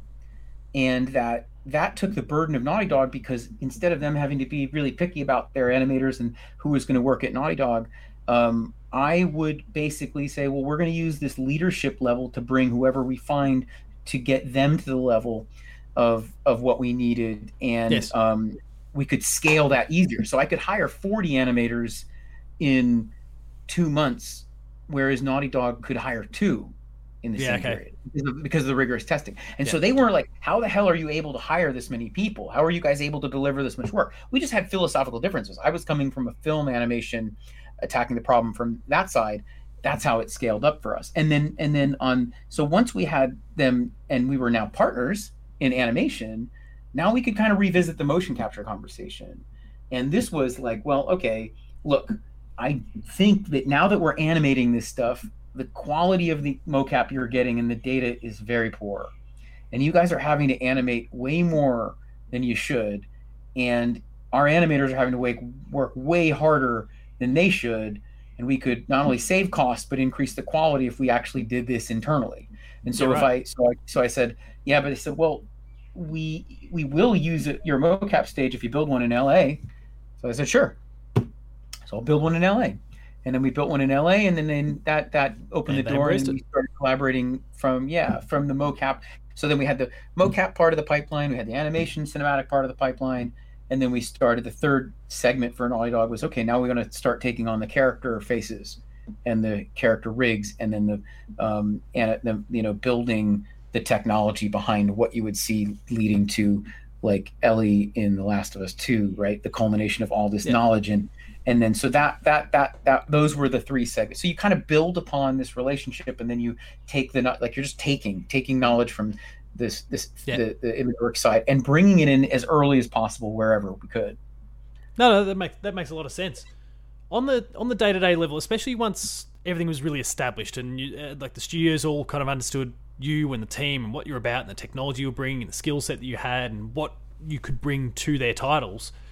What was that like on a day to day basis? Where I mean, uh, you know, if, if anyone goes and looks at your credits, you've uh, you and the uh, you and the team are involved in so many different first party titles, but again, also some EA related titles as well. Um, what was that day to day like? Because you'd be you'd be touching so many different titles and you know at different points. So I'd imagine that your involvement would drift in and out at certain stages. But what was that like?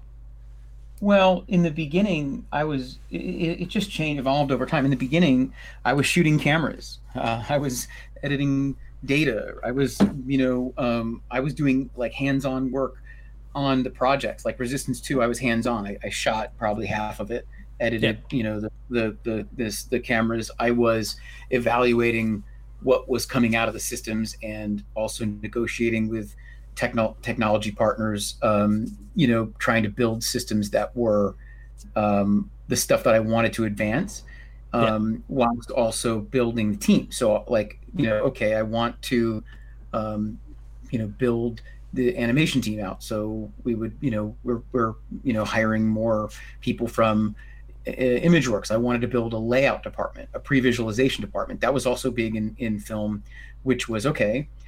Well, pre-visualization is part of how you get to a place where you get these games to look like movies. It's it's in back room. We have an idea. Here's a script, yeah. and how do we make turn this into something that is like looks like a you know Michael Bay action sequence. Yeah, okay. and so there's, there's entire businesses and you know the third floor and that that that does that and and in in Los Angeles and London and probably in Sydney wherever. But the thing is, we took we made that as a segment of our offering, right? So we we would pre-visualize pre-visualize that piece, and then you would go and shoot the performance capture on it, and then you would um, uh, do the camera work on, on top of it. So, but my involvement changed over time as the business scaled, right? So in the beginning, I was, you know, an artist, hands-on, also managing, um, and and then trying to figure out where the opportunities were to grow the partnerships, to be the best value to PlayStation. But my value was sort of personal, right? Like I wanted to advance these games as high as I could, and yeah. I. It, the, the, it was you know and i'm just saying from a personal level um it didn't mean that i was i you know i i i was just a part of the people that you know that were doing anything that was you know trying to push stuff forward i was just a part of it so yeah, okay. that that i wanted to build a a team that was like ilm for video games and that you know when we partnered with people like Naughty Dog or we partnered with people like Guerrilla.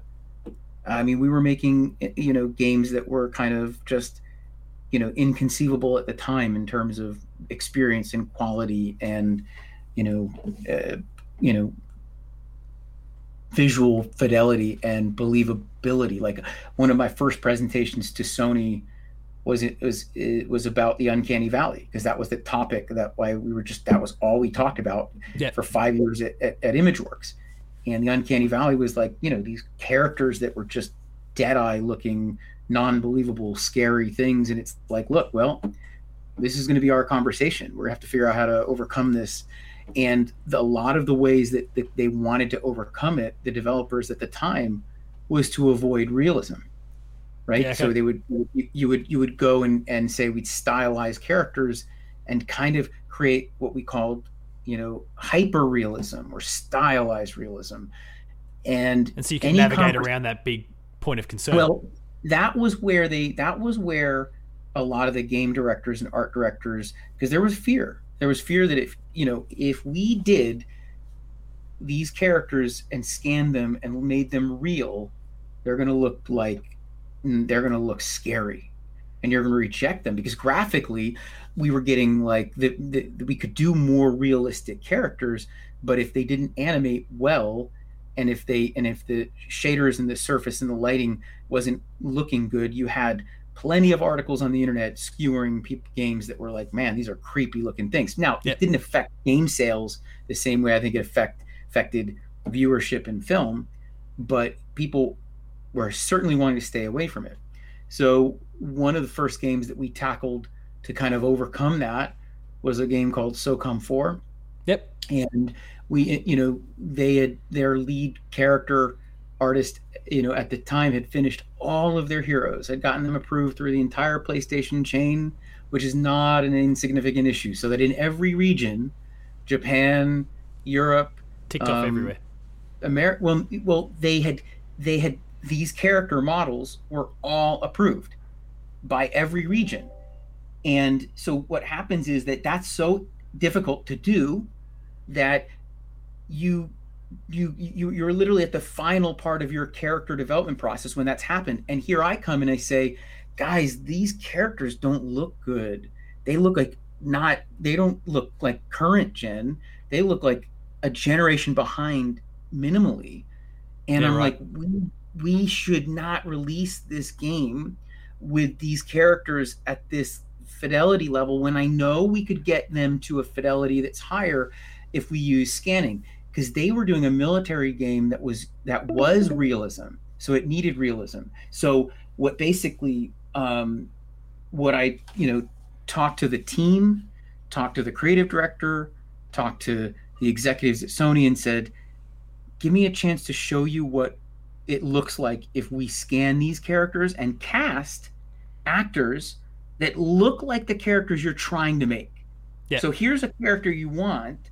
You know, you're picking your film reference, right? Like this is going to look like this guy. This this this girl's going to look. Yeah, like you got a girl. point of reference there. Right. So let me find models that look like these characters, and we did one. Um, the guy was so funny. We did the first character we did was the character Razad, who was the enemy, the big enemy of SOCOM Four, and it happened to be one of the old employees, Nonette Vargas, who was uh, my operations manager, said, this looks like this guy that used to work here. I'm like, really? And he looked just like him. So we brought this guy and scanned him. And and Tom, that animation supervisor from Uncharted that I told you, we were, you know, we'd finished that project. So he was going to be the animation supervisor on this one. And then Karen showed who's the art director of That's No Moon, was was, yeah. you know, a character artist there at the time. And we were like, look, we can build a competitive character rig using scanning and actually with the exact same amount of you know, polygons, vertices, actually I like bones, all the same exact technical specifications that they had, but using the technology and some of the stuff we had, that we could get a much higher fidelity result, and this game would look like it was surpassing Uncharted. It would look like a, a generation leap ahead. And I went to them and said, guys, let me do this test. They agreed to the test the developer agreed to the test. They were like, they really didn't want to do this. I'm not gonna lie. Like it was one of those things. It was like, you know, sure, why not? We like you. You're an interesting guy, but the problem is you're just a little too late. Maybe for the next game. Yeah. And I'm like, well, I don't. We have enough time, right? We can do these characters really quickly, and I'll get the approval process will be fast because these are actors. So we'll just show these the the the three territories what actor we're using. It's going to look just like that.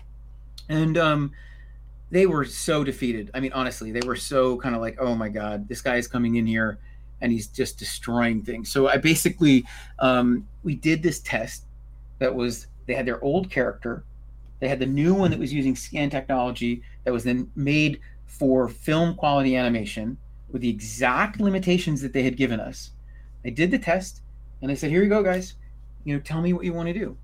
Yeah. Right. Like and then they were left with this really rough decision, which was like, okay, this looks like smoke and mirrors. This doesn't look real. This is probably not like. We had to go and provide this brief that showed them how the how we did it, how we did what we did, so that they didn't think it was like you know some smoke and mirrors pre-rendered thing.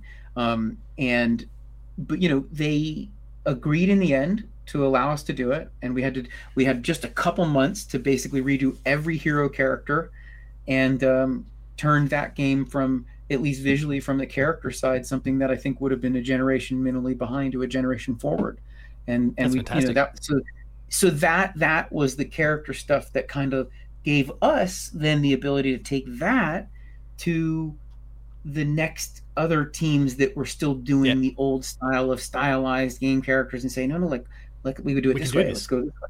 So you just need one. You need one game that you can kind of find at that time that was like open to allowing experimentation and trusted me enough, which probably they shouldn't have, but trusted me enough to to allow an opening to prove that we could do it.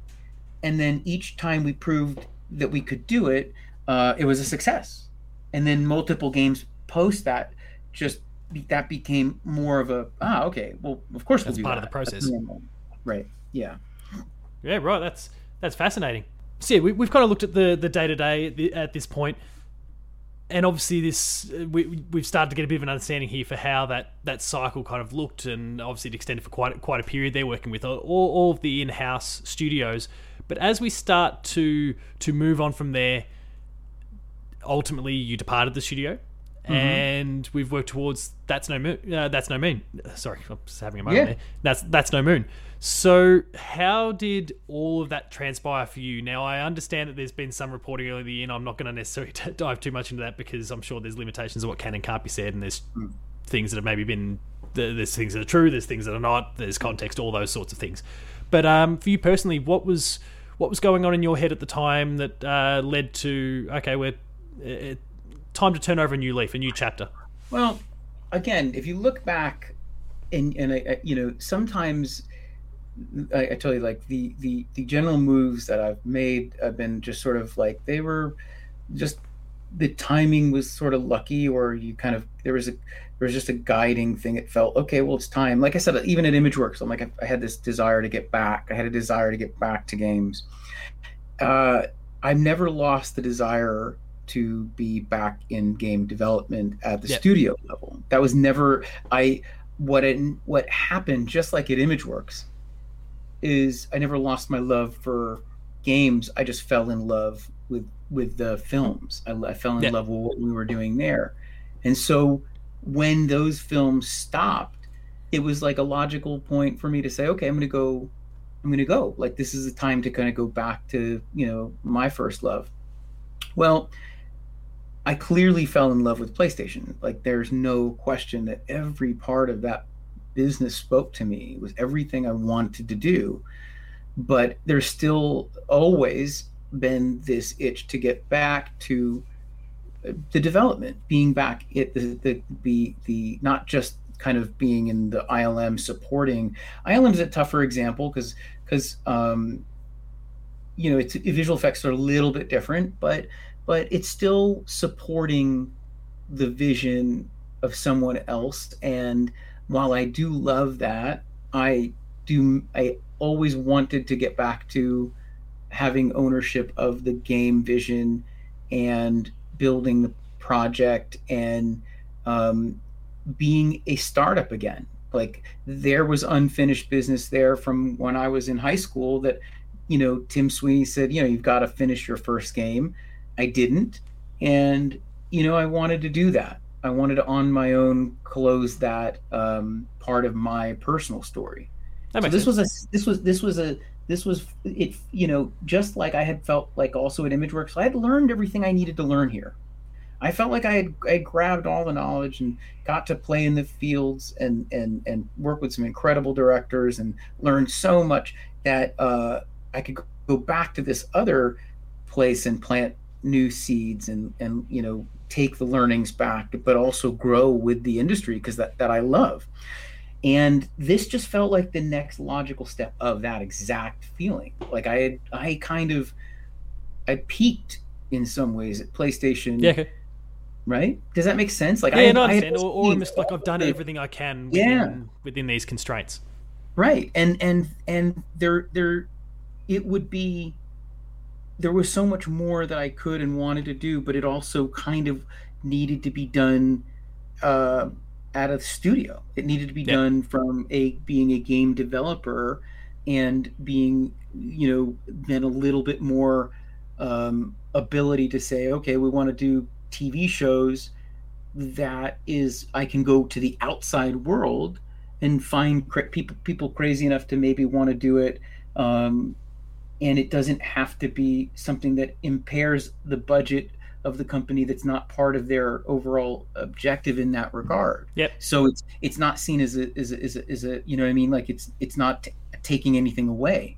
Yeah, it's, it's additive to whatever partner that I could find to do it, and I didn't have that kind of ability at Sony to say, well, Uncharted is mine. It's not mine. So I couldn't go and say, well, let's make an Uncharted this or you know that. It's not mine to do so. So um, or or or or any other IP, or, right? And and so this this is much more of the ability to say, well, we want to do this game, and then from this game we want to do these things, and there's a little more ownership, a little more empowerment, which are also part of the pillars of the company uh, that are more about empowerment at the um, you know personal level.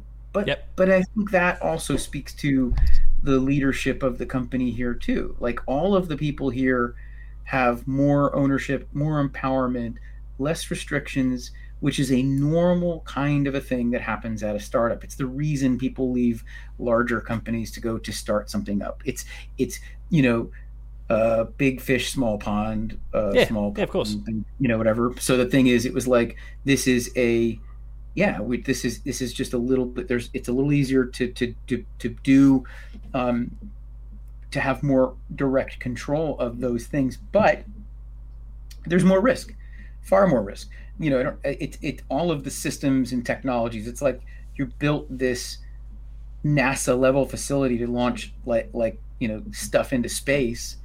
And then you walk away from it and then you're kind of like, you know, you're, you're, you're, you're launching rockets, um, you know, trying to find like, like, you know, just trying to, trying to find plutonium, like, you know what I mean? From, yeah, from weird sources, just like whatever. It's just, you have to, you have to do it very differently. So we, um, we uh I was making a very bad back to the future kind of analogy like Doc Brown. We just it's just you're you're you're kind of you're having to be more creative in how you execute which was not unlike what I was doing at the beginning of PlayStation anyway, right? Like yes, yeah. I had this I, I did I didn't have all of those those things either there.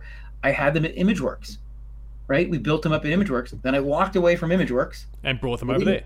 They didn't know, but see, this is the thing. I didn't bring them over. We had to rebuild them.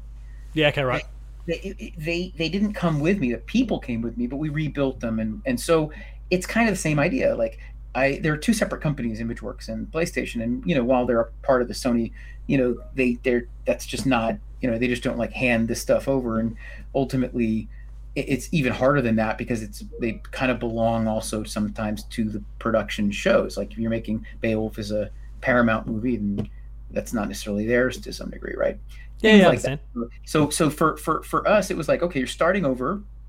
That's exciting too because um, starting with a blank canvas um, can be really exciting. Yeah, well, like that was we. I just did this talk at, at uh, Gamescom Asia about that. Even just from the marketing and social, like just the the the communications.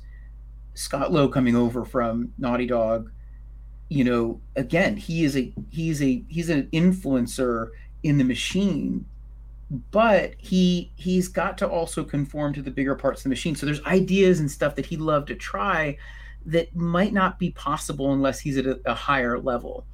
And so him coming here the the idea is to just yeah do it right? Like well there's really no hierarchy. It's just you. You run the whole thing. So he's like these are the these are the partners. This is how i want to you know brand us. This is who you know what how i want to market it. And you're like who who do we have to get permission from? Like no one right, yeah, right. so it's like you get now to you get reinvent to your own rules. in, in in in each of these areas and that i think was what was such a cool opportunity for all of these veterans that that had been doing these things at you know these major um, developers or you know massive successful publishers and then kind of going grassroots and a little more control. And i think that there's no insidious thing there. There's no like playstation is one of the best marketing companies on the planet like i mean i mean who does it better than they do it um, and so you kind of need to conform to to the way they're doing it which is working um, and it doesn't mean that you know these other ideas are better than what they're doing. It just means that they can't be tested or you know played with, or that you don't have yeah the within that structure. Yeah, yeah. And so um, so that was that. That's that's that's that's what kind of more of the veterans have here at this new that's no moon company. No, that that's fantastic to hear, and certainly presents its own challenges. As again, like you said, in describing the transition from ImageWorks to, to PlayStation, there re- building from scratch, which allows you to potentially reflect on things that did and didn't work before and get to yeah rebuild in a in a new way, tweak little things. Obviously, there's been a lot of change over the course of the years as well. So lots of new things that you can look to implement or embed from and, from again that grassroots level that you described. And when, when, and without getting into what we're doing now, because I can't really share that. But the yeah. thing is, when you look at it, Taylor and Jacobs, you know, at the game leadership level, right? Like they have had, you know, the last decade plus across the two two of the most successful studios in video games. You know, of them, right? Like Naughty yes. Dog and Infinity Ward. And to be able to take the learnings from both of those studios, which they influenced very, you know, greatly too. But to imagine being able to take the learnings from both of those and then come back pair them together with again, but with with you know, sort of a blank canvas again. And you just sit there and you're like, yeah, why why would they not want to do that? Right? Like why why why what would be the downside to that? So there's way more upsides to the creative leadership here than downsides and it has and it but it's has nothing to do with anything negative. That's the funny part. It's actually just more about um, aspirational opportunity and blank canvases and starting something new is both massively difficult and you know um, i i think that some people are intimidated uh, by how um, lack of the resources lack of the structure uh, that that can be very frustrating to a well, lot some of people. people. like being that cog in the machine that's well established and they can Yeah, go in and they can do yeah. their bit and then they can Yeah, go home at the yeah, end of the day. you know how you fit in, right? You know how you fit in, and so so here, there's there's no infrastructure, right? There and and if you know that attracts a certain mindset of people that are totally interested in you know i don't need that i want to build the structure i want to Yeah. build the ideas i want to i want to figure out how we're going to make this from nothing um, there's a lot of people that look at that and they're like that's that's that's the thing that's what i want to do Sorry, Right? I'm having trouble hearing you. ah that was my phone no, not a problem at all. Um, no, I mean that that would be really exciting for for anyone that's that's joining, but also yourself and others at the top level there that are watching this go on and these ideas start to bubble to the surface. And obviously, there's things that work and things that don't, but being able to just see these things and experiment would be exciting on a daily basis. Yeah, and you have to remember, right? Like at the core, what's driving everybody to come together here at this company is, and and this is you know not sales pitchy, really. It is the fact that everybody here they love story-driven games, Yeah. and that that you you've got this kind of okay two attractors. One is uh, people that are interested in you know starting something from with with a blank canvas, and the second attractor is storytelling. Yeah. So you, you know, blank canvas storytelling. It sounds like a very unique opportunity, and when you think about okay, how many AAA game studios at 100 million plus are there in the world? I mean, it's it's in the well, probably less than a hundred. It's yeah, it's a small portion. It maybe maybe you know maybe less than 50 i don't know you you know it's not that big um and so to be in that but then also the subsection of that that's in this single player piece which is even less it's a i mean this is to some degree a lottery ticket right Yeah. So I guess uh, we we spoke early on about uh, investing in storytelling, and obviously the, Mm-hmm. the storytelling is a big part of what, and you even just highlighted again then the big part of what you're looking to achieve with the team. Funding is is a big source that. You just referenced 100 million because Smilegate came along. How did that involvement begin? What what do you think they saw? I mean, I assume they kind of explain what they feel like they saw, but like, how did that whole partnership emerge? Well, the the easiest um, I can you know Tina right. So co-founder Tina, her whole last seven now probably eight years post her leaving Sony has been she's worked for herself as a you know she started this company called the Arsenal Agency, Yep. and the Arsenal Agency is a uh, you know was designed to help developers connect with publishers and get deals, sign deals. I knew that. Um, I just I knew that from my you know us being friends and being connected. Yeah. Um, and I've I've I've seen her teams, and you know she's very active on um, you know social media. At least not like very active, but active enough so you can kind of see whatever new team she's signing and being celebrating their their launches. And so, you know, Tina knew the very few publishers out there in the world because there are very few that have that level of funding capability, interest, and um, that we're looking for teams or would be open to talking to teams. Yeah. So she's she's the gateway to finding anybody, right? And so Tina Tina and I connected and, and I kind of told her what the aspirational goal was and that excited her.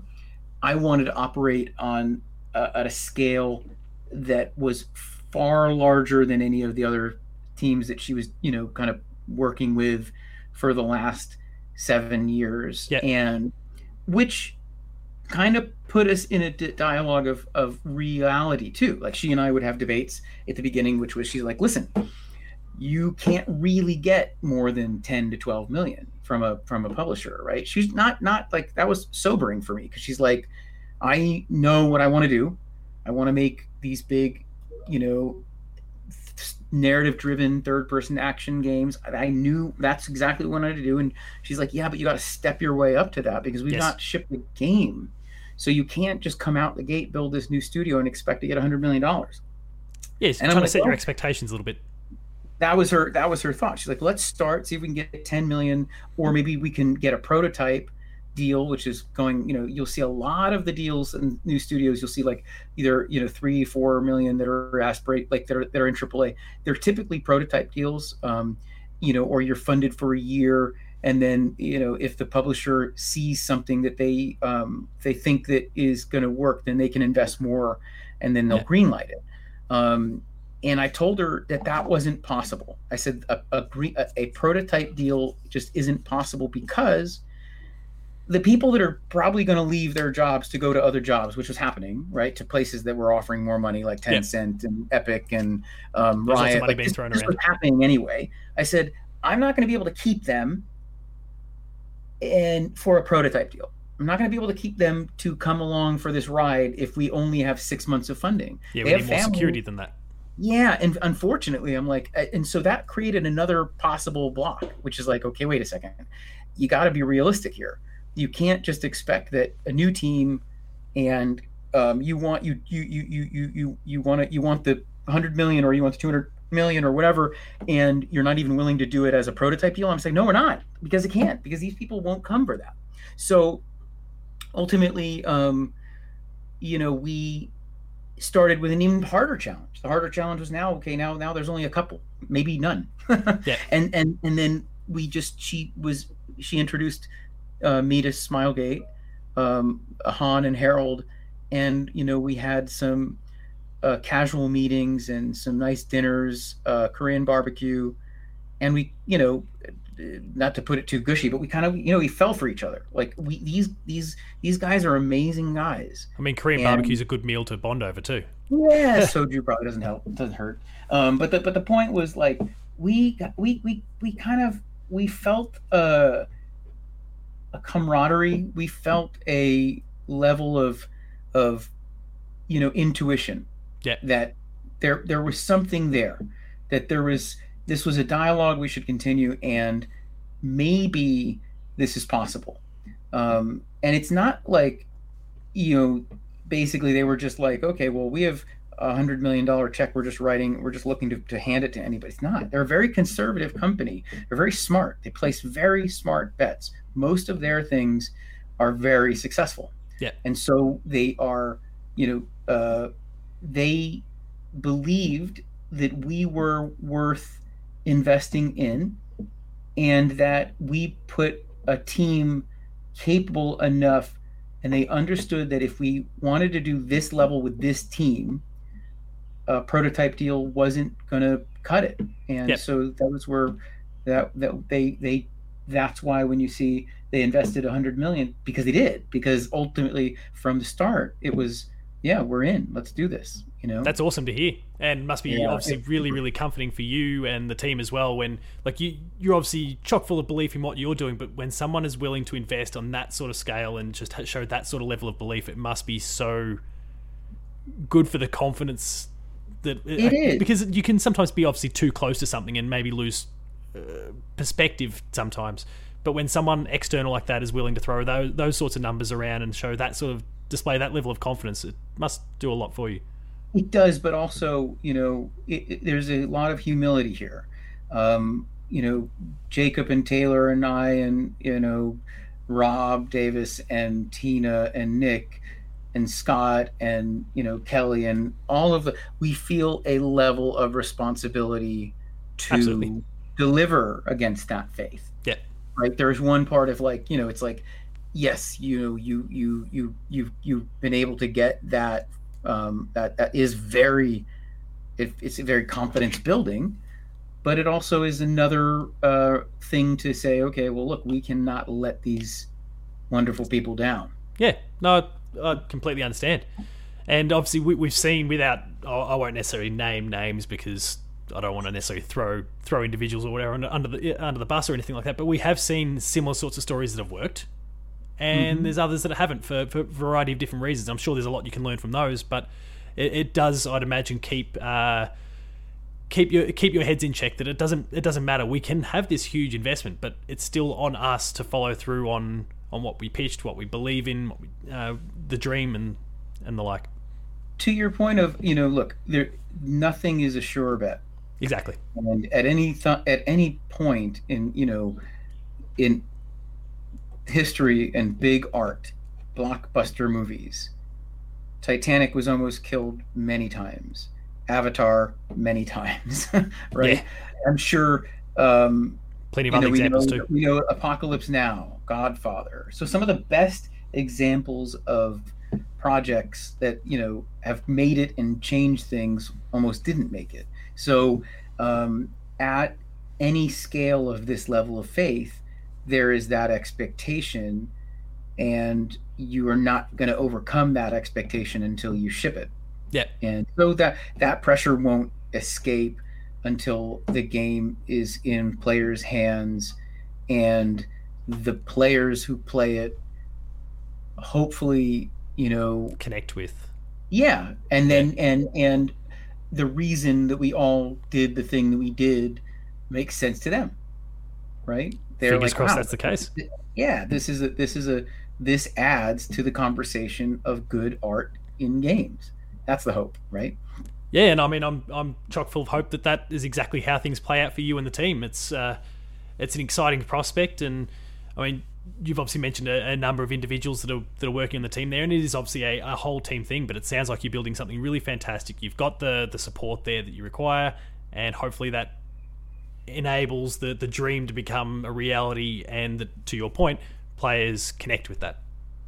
Yeah, and the team is one of the like most rewarding things of all the things, to be honest. Like, yeah. it it you know on the inside when you're doing these things, it, it's you get to these special like there are you know members of the team that I've been working with for uh, decades, and and then there's members of the team that I have worked alongside, not directly with, but are reconnecting with and yeah. then members that I have shared the same banner with, but never actually worked on the same team. And all of those things kind of, you know, coming together uh, when you can kind of take the day to day stresses of building something at this, uh, anything, um, that's pretty exceptionally gratifying. That's awesome to hear, and yeah, hopefully everything goes well. So as we start to wind things down, um, just cycling a little bit back to you more specifically as opposed to the team itself. Is there anyone out there that you've worked with or that you've looked at from afar that really inspires you in the way you go about your work? Um, yeah, I mean a lot of people, and I would say the funny thing is, you of all of the people that I've worked with in my career I look there. There's not one person or creator or leader yeah. that um uh. It's that a combination, right? It is. It's like I've learned so much from Amy Amy Hennig, and I've also learned so much from Neil Druckmann, um, uh, Shaun Escayg, um, and you know the very you know some interaction you know that I've had with Hideo Kojima and Mark Cerny um, and Connie Booth and Scott Rohde um, and Shuhei Yoshida, Shawn Layden. So the problem yeah. is it's segments of all of these people in my mind that kind of create the optimal person or the uh, you know that it, it, the ideas of these wonderful people that are so ridiculously talented in all of these different segments and that kind of creates this um, this whole yeah. Uh, for me as a leader I, I am able to kind of pull from the best of those people as guiding you know examples of how I would like to act or how I'd like to how I'd like the art that we make to be. And um, externally, you know, when I think about it, that's the people I've known and I've connected to. Um, and then there's sort of like the idea of like if I was going to be a a leader and mold myself after, you know, people. The funny part is you always aspirationally want to go to the best. Um, Robert Zemeckis, I did get to work with him. Steven Spielberg, uh, you know, little but also people on the business side and creative side. Jim Henson's a huge influence for me. Um, Steve Jobs, huge influence, and Elon Musk currently. Like again, culmination of these amazing um, people, and honestly, for sure, Evan Wells um, and Ted Price. Like these are two of, uh, and Hermen Hulst. Like if you take Hermen and Evan and Ted you kind of have three of the best studio leaders anywhere. Yeah, I mean, it's it's just you know these, what they've all achieved is exceptional. Like, yeah, but also they're, they're not. It's not just at the business level, right? At the business level, yes, they're they're massively successful, but on the personal level, if you get to know them, you know, there there's actually just so much that you can learn from them, and they're so gracious that um, yeah, like though I'm, I feel mainly just very fortunate. I feel a bit like the Forrest Gump of video games. I've got the experience and kind of journey with all these amazing, you know, leaders. Yeah, it's very fortunate. Time. Yeah. So yeah. a lot of that's just lucky timing. Oh yeah, but uh, you you when when these opportunities emerge, you you grab the bull by the horns, you learn what you can, and you hope that you can apply it in a in a really effective way going forward. And that's that's where I think what you've sided with, kind of taking a, a, little percentage from this person, a little percentage from that person, and and finding how they can kind of work together is really informative for anyone. Yeah. So you know, there's a great um, there's a great quote. I think I don't remember. I heard it on um, uh, what is it? Tim Ferriss podcast. It says like you're the average of the five people you spend the most time with. Well, yeah, right the the the average that means I'm I you know uh, Richard Lee once said I think I, I spend most time with you know five year olds so you know so that, that if that's the truth. But what I think so I'm a teenager like, at heart then I guess. Yeah right. So I mean, I'm spending with my kids and my fiance and and all so but um it, it work. I you know I, I I the people I spend the most time with are peers that are tremendously talented and good people. Yeah and also they are very passionate and they don't back down from their positions, which is exactly what you want in your peers. You want people that are basically, you know, not, you know, just agreeing with you. Um, some people want that. I, I, I think they're wrong, and I think you should be challenged. And I think that if you've got the best people around you challenging you, that does make you the average. Makes everyone better. Um, and then, you know, again, and elevating that to a sort of more meta level is, you know, if I'm, if I imagine that I am surrounded by Amy and Neil and Ted and Evan and, you know, Mark Cerny, then because I know the, you know, then the average of that is pretty exceptionally cool. Yeah. Yeah, for sure. So a couple little curly fun ones as we wrap things up. If sure. you could be credited, and look, you've worked on in various capacities a lot of different titles. Um, through VASG and obviously now working on some of your own projects and everything that came mm. before as well. But if there's any one game that you could be credited for in any capacity for anything, so you could just retroactively find a game and add your name into the credits because you would have loved to have been a part of this, or I just would have liked to have developed that one feature that you know is, is so amazing to me. Whatever whatever the reason might be, what game would it be? Uh, so a game I didn't have my credit. That you haven't had any involvement in, but you would have loved to have somehow been involved in. Uh, I'm going to give you just at the top of my head, probably Secret of Monkey Island. Awesome choice. And you're not the first person to have come up with that one too. There's a there's a bit yeah. of a through line starting to develop here. It's it's a fantastic game and fantastic choice. So very yeah. good one there. Um, conversely, if you could go back and replay any game, so just strike the game from your memory and get to re-experience that that title for the very first time, what game would you choose? Oh gosh, that's tough. The, for, for the very first time and I obviously don't mean in a in a working capacity. no, no, no, no, no. On, well, I, I need to think about this one more of just like I've played a lot of games, but when I just like maybe Mario sixty four. Oh yeah, what was it about that one? I mean, I, I think I've got some ideas, but uh, I think such a revelatory moment was for so many people. It it was when plot like it everything changed. It opened up 3D platformer, being able to move a camera around, the feel of being in a 3D space. This I this character that I knew and felt familiar, but then was kind of it's like like you know two dimensional life it's like the first time you know you kind of experience VR to Yeah. some degree, but even bigger because so many things were solved. And I remember the title screen coming on and Mario in 3D, and you could play with his face and pull off that the nose. And, and and you'd never like that stuff. It just never you never you never saw anything like that. Um, and it was such from beginning to end an exceptional experience. Uh, play and you know, and the feel and the controller, the uh, Nintendo 64 controller, which is one of the most anomalous controllers today. but it It's- worked somehow. It, well, but I, but not only did it work, I think it was exceptional. So it's just like there's a part of that, yeah, that's just magical. Uh, when you pick up that controller and you get into that world and you're experience 3D in that way for the first time, and so many problems have been articulated. It's weird to think that you know you're going and embarking on something so innovative Yeah. and hitting it out the park on the very first go.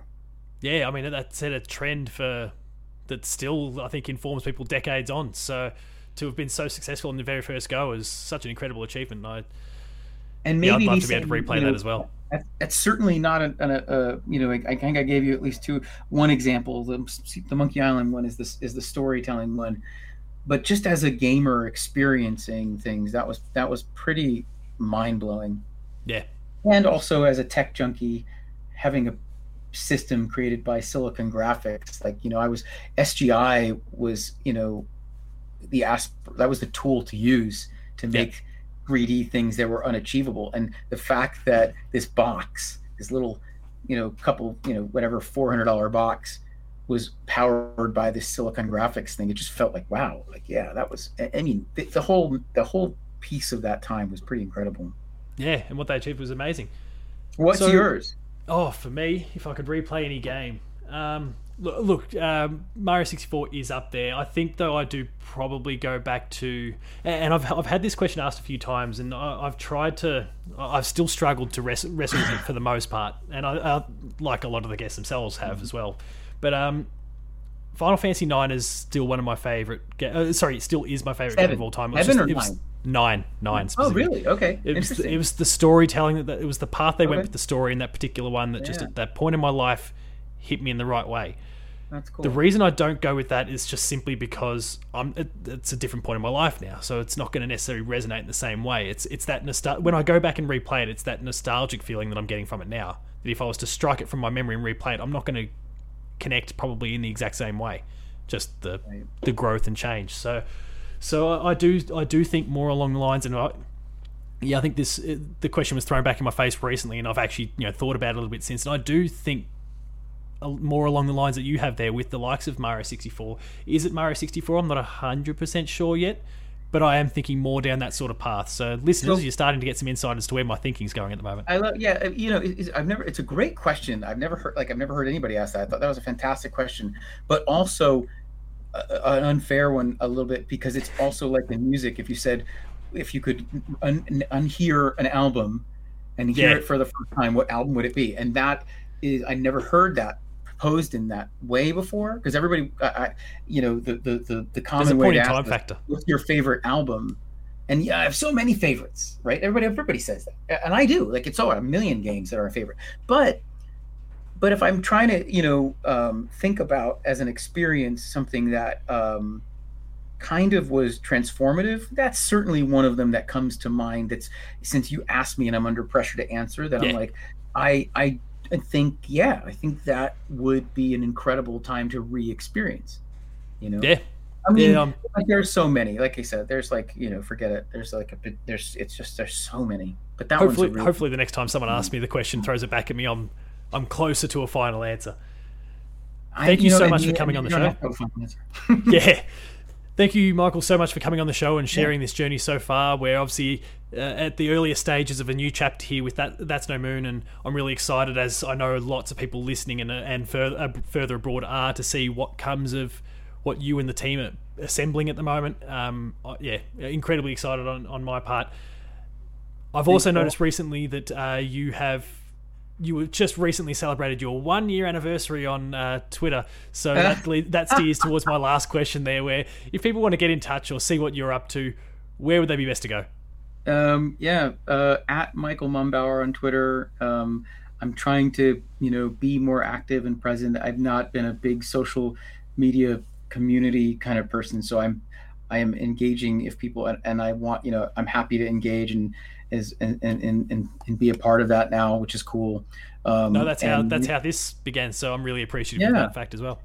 Yeah, and and and LinkedIn uh, is always great from a professional perspective if people are interested in opportunities here, or go to the website www.that'snomoon.com. Right, you're lucky enough to get that one. Yes, so I mean that's a the the name. I know lots of people talk. That is an amazing name, and I'm, I'm I, I, I, I love everything about it. So, as I said, thank you very much for, for coming on yeah, the story. Thank you. And and uh, explaining everything that's kind of happened so far and sharing that journey with the listeners and myself. Well, it was, it was a pleasure coming on, and thanks, uh, Paul. I hope uh, we didn't bore you to tears. No, no, I loved every moment, and I'm sure the listeners are in the same boat. So, thank you very much for yeah, that, and listeners. As always, thank you much for listening, and I'll see you next time. Thanks.